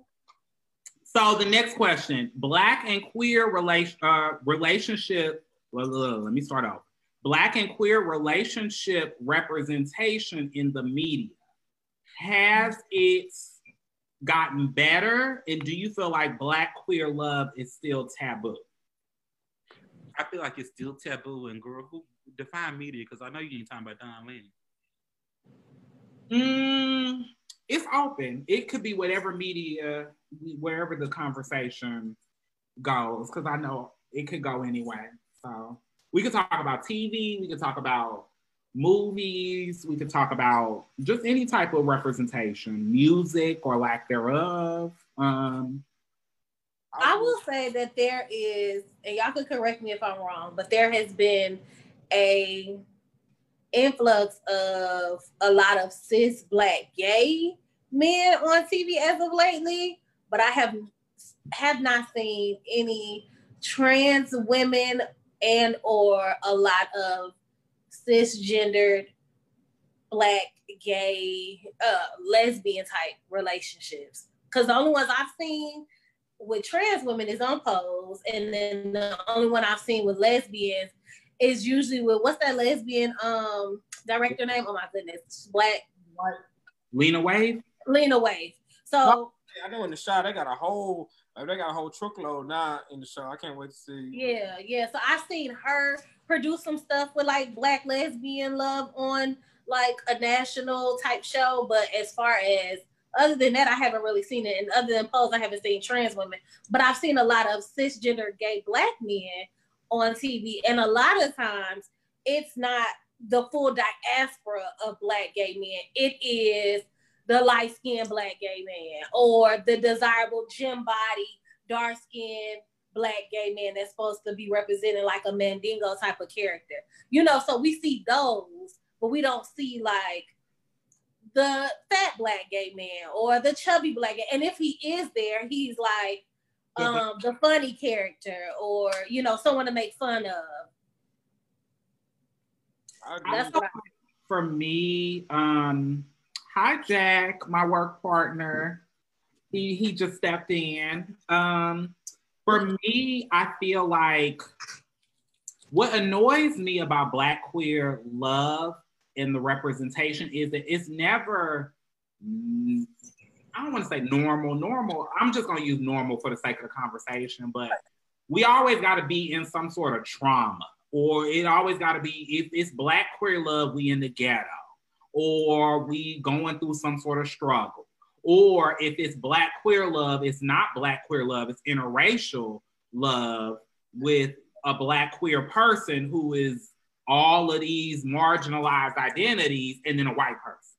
So I feel like we don't ever get to see like a uh, like a Will and Grace type of situation where it's just regular black queer representation because they make it seem like black queer love just can't be regular. Like we just not doing regular stuff like going to the mall or having an adventure like we going out and it's an adventure out. And one of the annoying things like with um, Insecure is Insecure is set in LA, which is a huge melting pot of identities and cultures. And for it to be set in LA it's not a strong queer representation because LA is not this whole straight people on one side and queer people on the other. Everybody is so interspersed. So I just feel like, yeah, it's okay, but even the representation that we get, it's still the poses, it's still the oh well we're gonna give y'all black queer love but they're gonna be poor or struggling or one of them gonna get shot or one of them gonna get killed or it I, it feels like it always has to be something.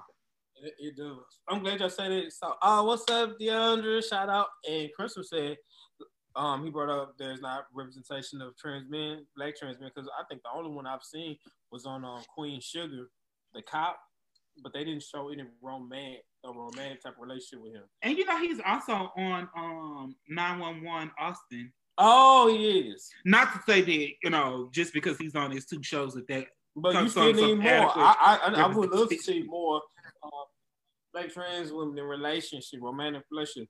Um, definitely want to see more black lesbian women in relationships. Um, I definitely want to see more black. I would like to see more cis people dating trans people on TV, both trans masculine mm. people and trans feminine people.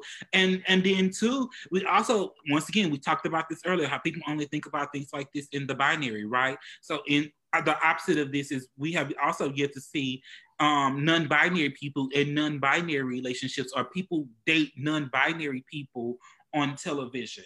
Mm, yep. Or just have a decent conversation around non-binary people because right now a lot of the non-binary people that is being put in pop culture being put in tv is being put in through like cartoons like She-Ra, they had a non-binary person on there. Um, uh, what was it? Steven Universe had like a non-binary. Oh, it's only one I know, like live actions like that. Um, what's the baby name? Oh, thank you. The understood Xavier, I think his name is. I, think that's it. But the only like live action person that was non-binary that I seen recently was um Sabrina the Teenage Witch. Okay. Right. Okay. I've okay. But then we talking about black people because once again, yep. let's stay to the script. Is the black man binary people? They, I feel like the only conversations that they have about non-binary characters or even queer characters that maybe are bi or trans characters that are bi or anything that's out of the norm, they always white. Mm-hmm. Like never have any black people. I, I was growing up it was a long story. I think I, I, don't know if I told y'all, but I was scared. I thought, of course, being country, I already know I'm Dentry game. I always thought because in TV, when I did see a um, gay man or a black gay man, he always had a white partner. I didn't even think that it was possible two black men to be together. And so then, some kind of way, because you know this, mama always knows. My, my mom feel compelled to show me. I don't know if y'all know like the old school Christian books they used to pass out. The little comic strip books. They were like they were horizontal, like a flip book. Mm-hmm. Yeah, they would they would speak on certain um sins, and this one had to do with homosexuality, and it was about Jeffrey Dahmer. And if you know anything about Jeffrey Dahmer, he predominantly yes, Jeffrey Dahmer was a gay white serial killer. He's where the term a snack came from. Yes. So Jeffrey Dahmer, he said he said from his mouth it was only due to proximity, but most of his victims were black gay men, and he drugged them, he killed them, and then he ate them. So mind you, in my head, I'm a little boy, yeah, and kept other parts as shrines and mm-hmm. monuments. Uh huh. This is real salt. It, imagine being like seven years old, getting a hold of this, reading this. I'm like, oh my god. So when I get older, I have to possibly. I already know that I don't know how much longer I'll be able to be with somebody because my wife, when I'm be with, is going to eat. So I, I, was really traumatized. Like, I, really, could, I did not see it on television. this not what Amber said. This is not a safe space. But no, because I always grew up thinking that, and it wasn't until we're not laughing at you. Nah, it's cool. It wasn't until like I got like my freshman year in high school, um, that I started see, um, that I knew that two black gay men could be together. So it's that representation matters. So you definitely want to see, this, especially with the generation coming afterwards. But they definitely have more representation than what we've ever had it's just the thought process of seeing you as like a six or seven year old looking at a book like, damn, I'm giving a Mike, this man's already in jail. And let me tell you, the only reason, so for like a week and a half, I cannot go to sleep. And the only reason why I did, um, you know, time, um, God works in mysterious ways. So he ended up getting murdered in prison. So I was like, okay, he's not gonna come get me. Mind you, this white man, sleep in your dreams. well, I guess that would be all right, but he wasn't gonna be my husband. I just knew if I when I got older, my white partner was gonna possibly do that. mm-hmm. And my mom was trying to scare me. Oh, yes, ma'am. And the pictures were graphic. It showed a knife through the neck, and I'm like, oh my god. Dang. God, it was. I've never heard of this before. He was this close, bitch, to going to conversion camp. He don't even know. it was so crazy. I'm trying to think. When's the first until like um Noah's like, even before Noah's what was that movie Tracy um Babyface ex wife had produced? Oh, it was a movie called Punks. Okay. And yeah, and then I saw like two black gay men together. I was like, oh, so this is a thing. So, cause yeah. That was my first time seeing black gay men on TV. Was Noah's Arc, and it was good. I love that show. Oh, you, sidebar, you know they ended up working on bringing it back for real? I saw an article on that page. I saw an article on that. They supposed to be doing some sort of corona something. They they doing something. They bringing it back. Or they caught them recording doing the little uh, march in LA, the uh, Pride rally in mm-hmm. LA over the weekend. But you know, Deshaun Usher, sidebar for everybody who uh in here, sorry, personal moment. But Deshaun uh, Usher, who who um is executive director for Moby Talk. Shout out to Moby. He um is working with you know he works with Gilead as well, and they're in mm-hmm. the work. Well, he is in the works. Him being Gilead associate. They're in the work of uh, I'm sorry, Glad Associate are in the works of um, possibly bringing it back, but they've already been recording, sis. Oh wow, that's great! I love that show. And just Atwood is gonna be on there too. So even though he married and everything, he's still gonna be on mm. there and wait, waiting in the water.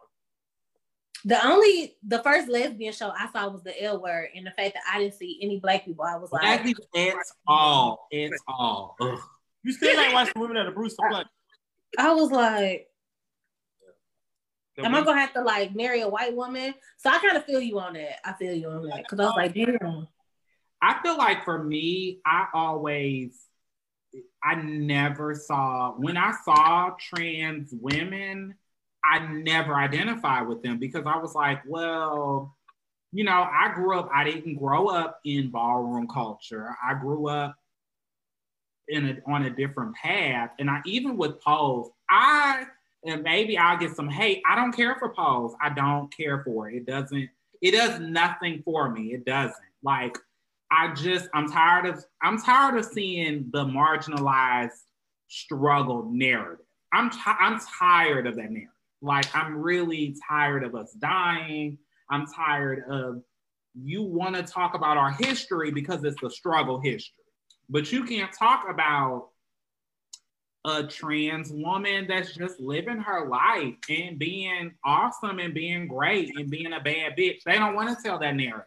They want to tell the bitch get killed because she get killed by a cisgender man. Like, so for me, even to this day, like I don't identify with. I have yet to find any type of media representation that I identify with. The only one is um M, uh, MJ Rodriguez had this short that she did um where she was with a white guy and she was meeting his parents and she was getting dressed to meet his parents. That was it. That was all the short was. And literally, that was, in the short was probably maybe not even 20 minutes long. That's the only regular type of representation of the trans community that I've seen. I don't, and I don't know. It just, for me, I feel like it's still this we got to show the struggle. We got to, you know, we'll give y'all representation, but either we got to inject a white person or y'all got to struggle or y'all got to die. Like, it's frustrating because I feel like I relate more to a insecure, to a sex in the city, to a friends where it's just a regular life. I mean, we bad bitches and we doing, you know, a- amazing things, but I'm tired of being black and marginalized and queer and we're just not represented at all. Like it's frustrating to me. That's why that's why I don't watch TV and movies. That's actually the reason why. Hmm. Did y'all have? I know it's a portion of this because it made it came up to me. Was there? um I guess because Joey already answered, but was there a character on television that was black and queer identified with or that you related to, even up to now? Mm-mm.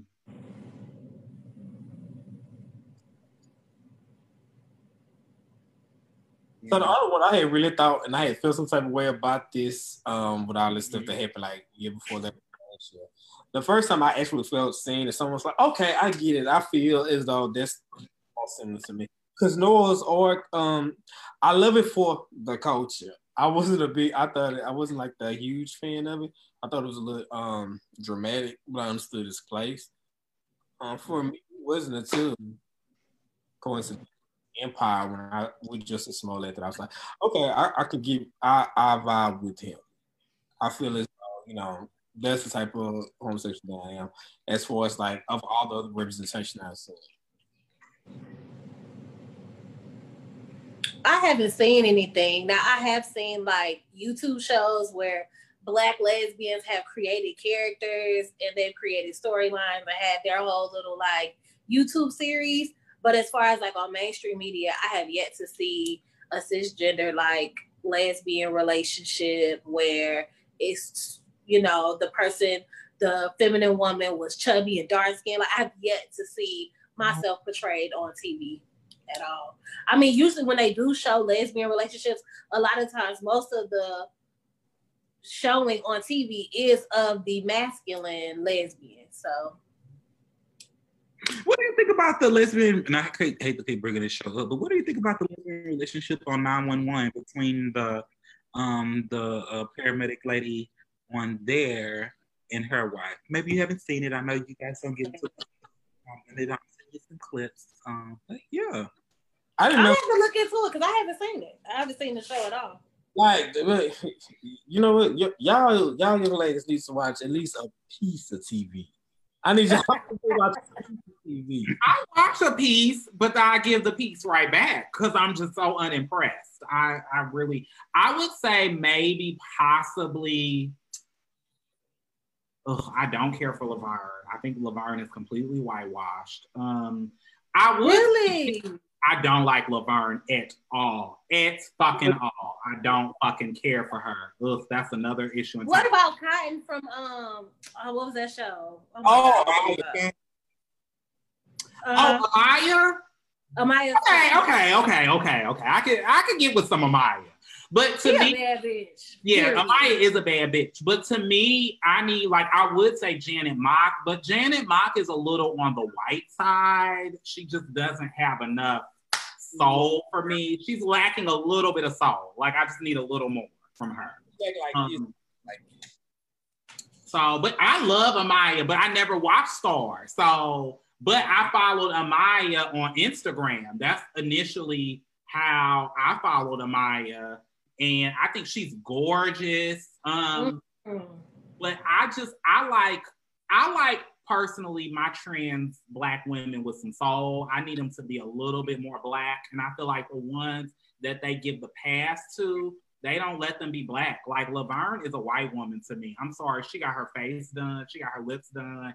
She want to be Beyonce. She just want to be a white woman to me. She does nothing for me at all. She I have yet to hear or see her really sincerely speak on black like black issues.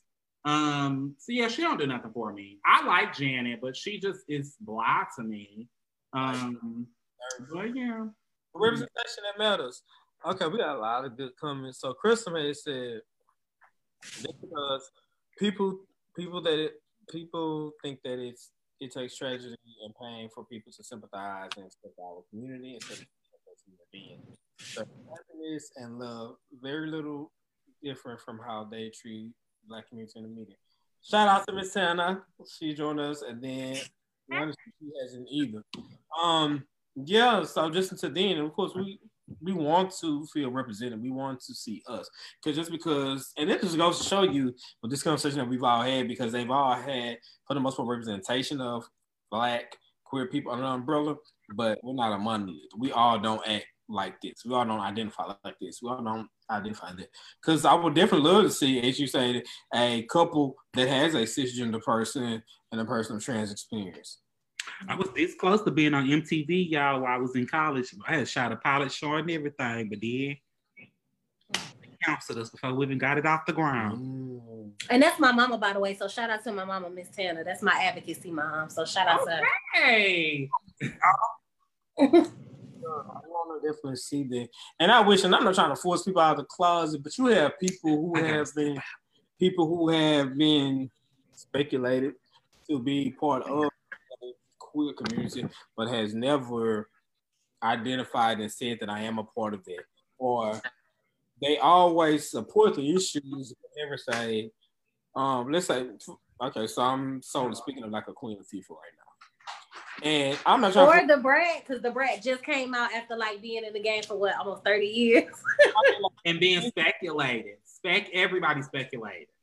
And then, like you, Queen if you got a picture on a boat hugging your girlfriend at the time around her waist, my thing is again, I'm not trying to force anybody out, out the closet, but understand that when we have these comments, just like our parents have comments about us as far as our generation, representation matters. So you don't understand what your representation of you standing in your truth and who you are may do for the next individual coming up, especially if they can identify to you.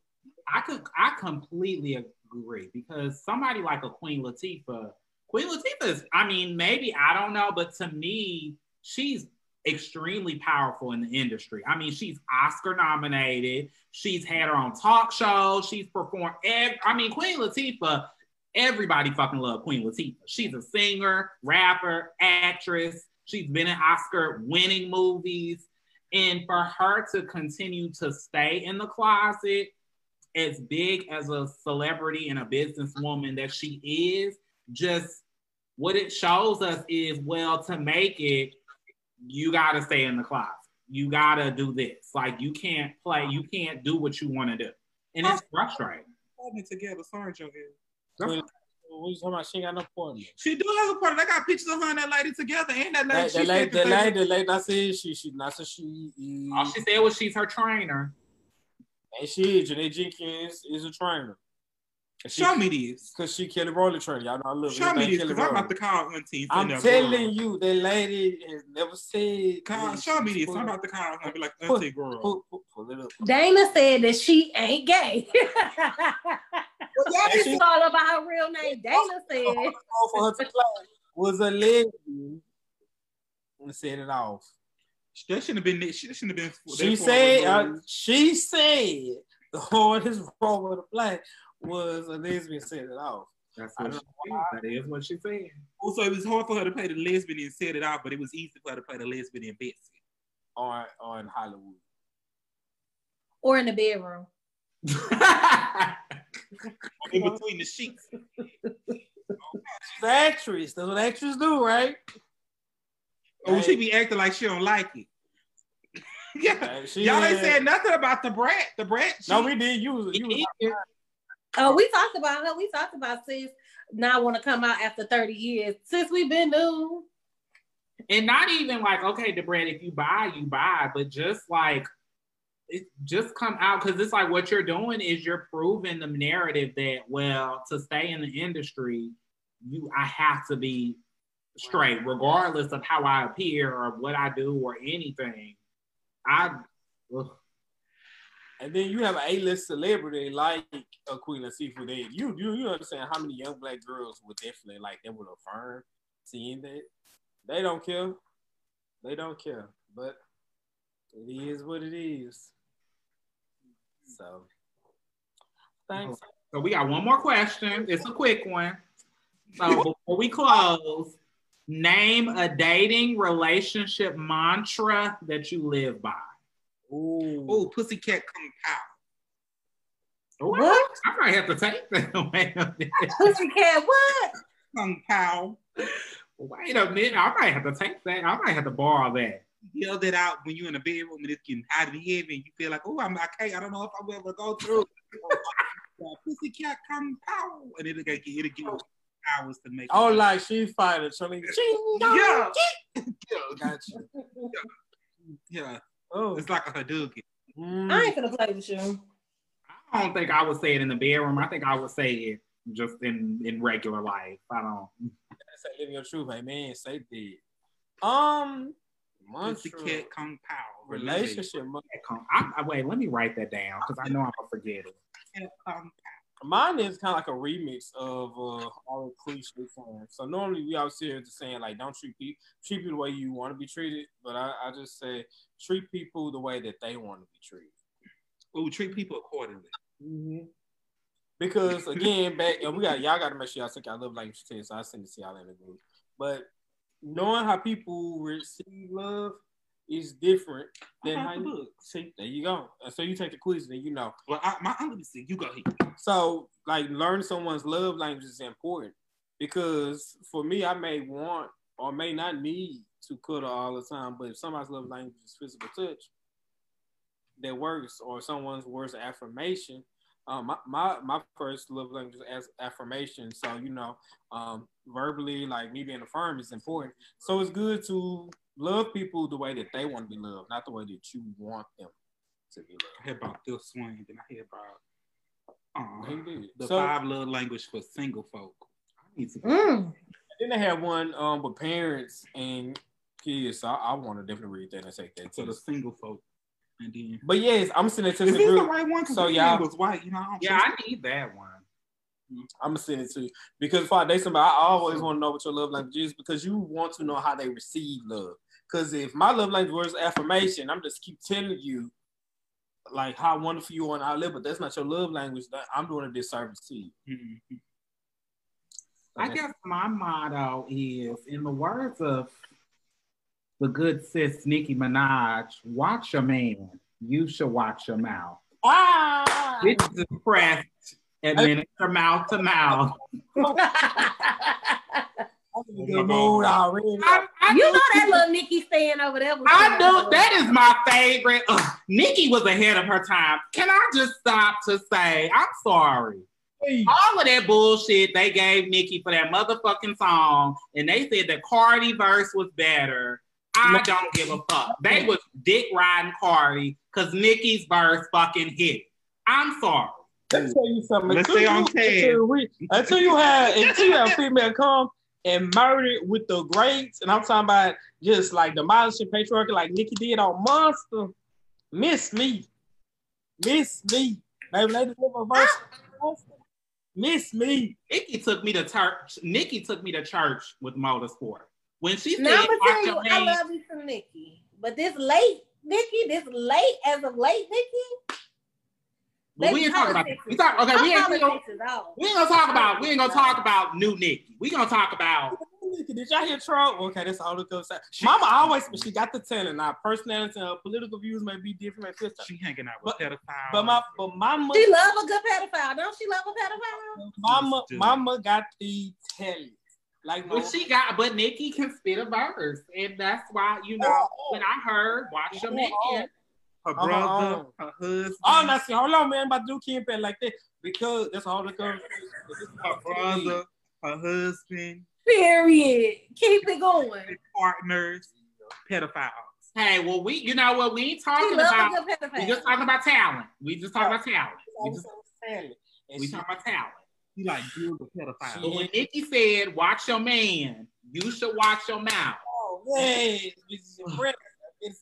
this is your friend. But like nigga said, I don't even know why you girls bother at this point. It's like, give it up. I, I, I will say, um, I feel like my relationship motto is have fun. Like have fun and hey, I'm I'm here for a good time, not a long time. And I'm going to make sure that I'm happy and having fun. And once the happiness stops and the fun stops, I'm out. And I feel like it doesn't it that's whether it's sex or lifelong love. To me, love is about passions on top of passions, fun, happiness. And I feel like once those things stop, then bye, I'm gone. I'm not, and I know every day is not going to be that. That's fine. But once it's solidified that it ain't fun no more, or there's no more passion, or we're not happy, bye. I'm not. I'm not saying. Um, I got a new mantra like the old folks used to say back in the day. Don't get none on. Ah, ain't shit left. Don't get. I think I'm with Joel. My mantra is my neck, my back, oh. lick my pussy, and my crack. Y'all got some problematic mantras. Y'all got some problematic mantras. Problematic hey, when, when she said, "All you ladies pop your pussy like this," I said, "Whoa!" She took me to church. Okay. because in order for us to have a good relationship, we got to have sex. Then you roll your tongue to the what? Back, back, back to, oh, the, to front. the front. well, actually, you know what? Girls supposed to wipe front to back. So I'm gonna need you to go from the front to the back because I don't need you to give me no bacterial infection. But then she okay. said, "Suck it all till I shake and come." What? Make sure I keep bust that nut. Woo, she. They problematic, but do they lie? Do they lie? Khia is very problematic. She's very transphobic and problematic as hell. Um, and I can't fuck with her, but I can fuck with that song. I can fuck with that song. Xenophobic. You just gonna put a phobia. Hygiene phobia. Yeah, you pick phobic, bitch, because she couldn't. Uh, autophobic. I don't like to She's anti-black. I mean, we can go on all day. And not enough at the same time she out of there. Since politics is off, just like Nicki's politics is off. They off. Mm. I think to be a good creative, your politics can't be right. That's what I'm starting to realize. Because I don't know no creative that just is the bomb at creating content, but also creating like Barack Obama. Intellectual dialogue. Huh? Barack, Barack You said Barack Obama? How we gonna talk about that later? Cause we don't get to with no black people. Cause we. I can't believe you said Barack Obama. Yeah, I'm, I no comment about that. Ooh, uh-uh. Obama. I'm we'll not, talk about that off the line. Yeah, I'm not on the Obama train. I'm sorry. Okay. All right, we're gonna talk about it after we get off this phone. right. Well, we are ending. We are wrapping up. Um, any closing comments on sex, love, and other if you need condoms and you are, aren't able to access those, feel free to reach out to the Mahogany Project as we do have condoms that we can supply you with. Um, if you're looking to get tested, um, you can reach out to me and we can schedule testing.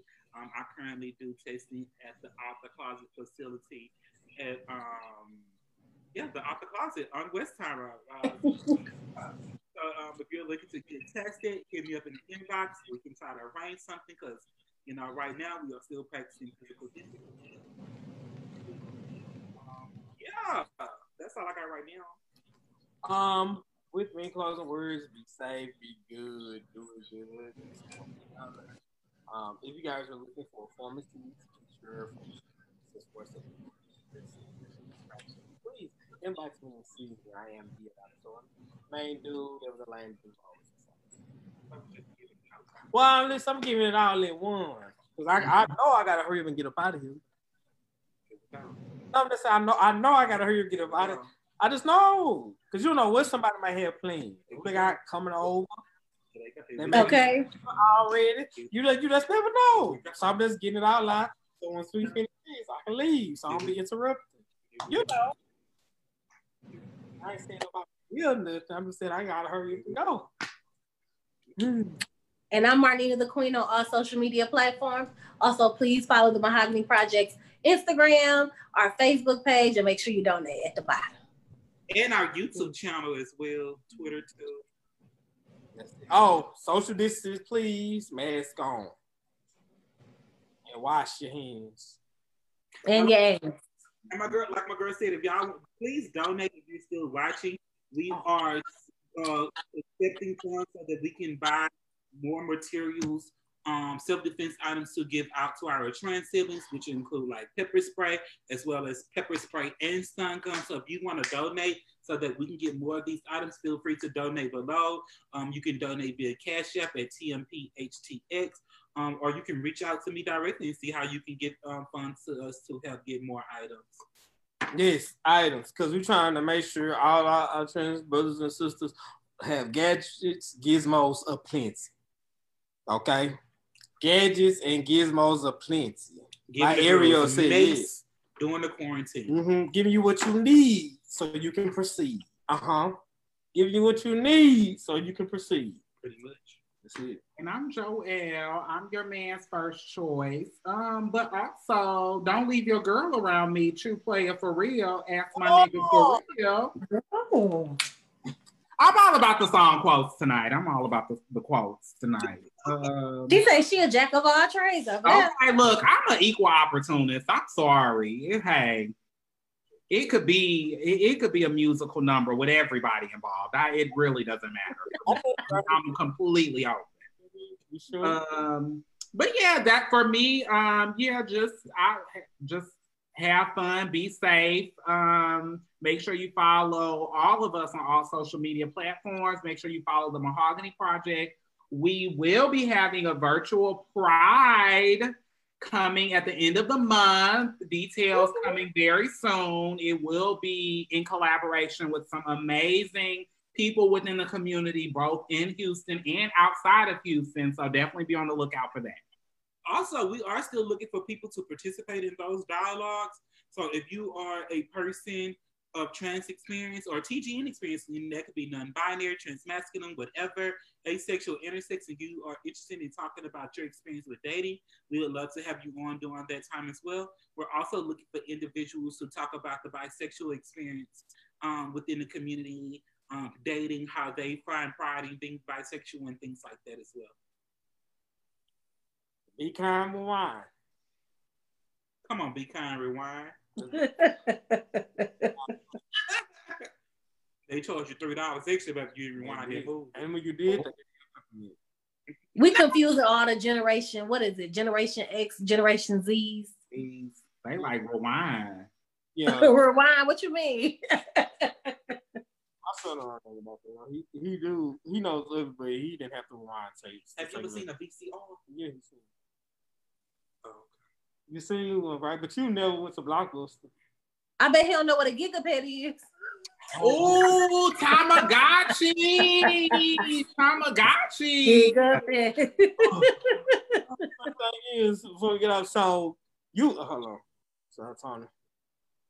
Day. Um, you know how like there are always different cartoons that come out. As you know, you get on they progress because they're different cartoons or not. But when he was younger, he used to be obsessed with like Curious George and Cliff the Big Red Dog. My thing, like, get off our shit. That was our shit. Like y'all, y'all need to have other things. But what was the other things you, you liked as a kid? You don't remember. What was the Oh, Caillou. Did y'all, did y'all, did y'all ever watch Caillou? With him, Caillou little ball headed ass. You translate does it mean it means pebble stone? It means what? It, like pebble stone. That's oh. why he would be doing when I was young. Oh. because his name translated means like a pebble or a stone. Oh, that's why he's bald head. and wind all the time. Maybe. Y'all used to love Teletubbies, but that you know what? I think we talked about too much now. I just like the Care Bears and the oh y'all know back in the day you uh, bananas in pajamas to come on if you got Bananas in pajamas. are Mhm. coming down the stairs. you can watch that Sailor Moon Bananas Care Bears bitch all in one small small. Mm-hmm. I got a Black Lives Matter bell. Mm-hmm. Let's see how after they show it. Oh, But the my cartoon, which my parents already know, because I watched it in syndication. We actually watched it last night. Was Jem? Y'all don't know about Jem. And the hologram. Jem and the Olive Hills. Y'all don't know about that. Let me fine, Jem. If y'all ain't watched Jem, she's truly outrageous. I mean, truly, truly, truly outrageous. And if you never watched Pippi Longstocking, know that she's still coming to your town. Bye, y'all, because I ain't gonna play. Everybody, it's been time, This is people. a song that it's been real. this is the song that doesn't end. It goes on and on. actually did for the first time. It's song pretty that good. you did not know. Bye, everybody.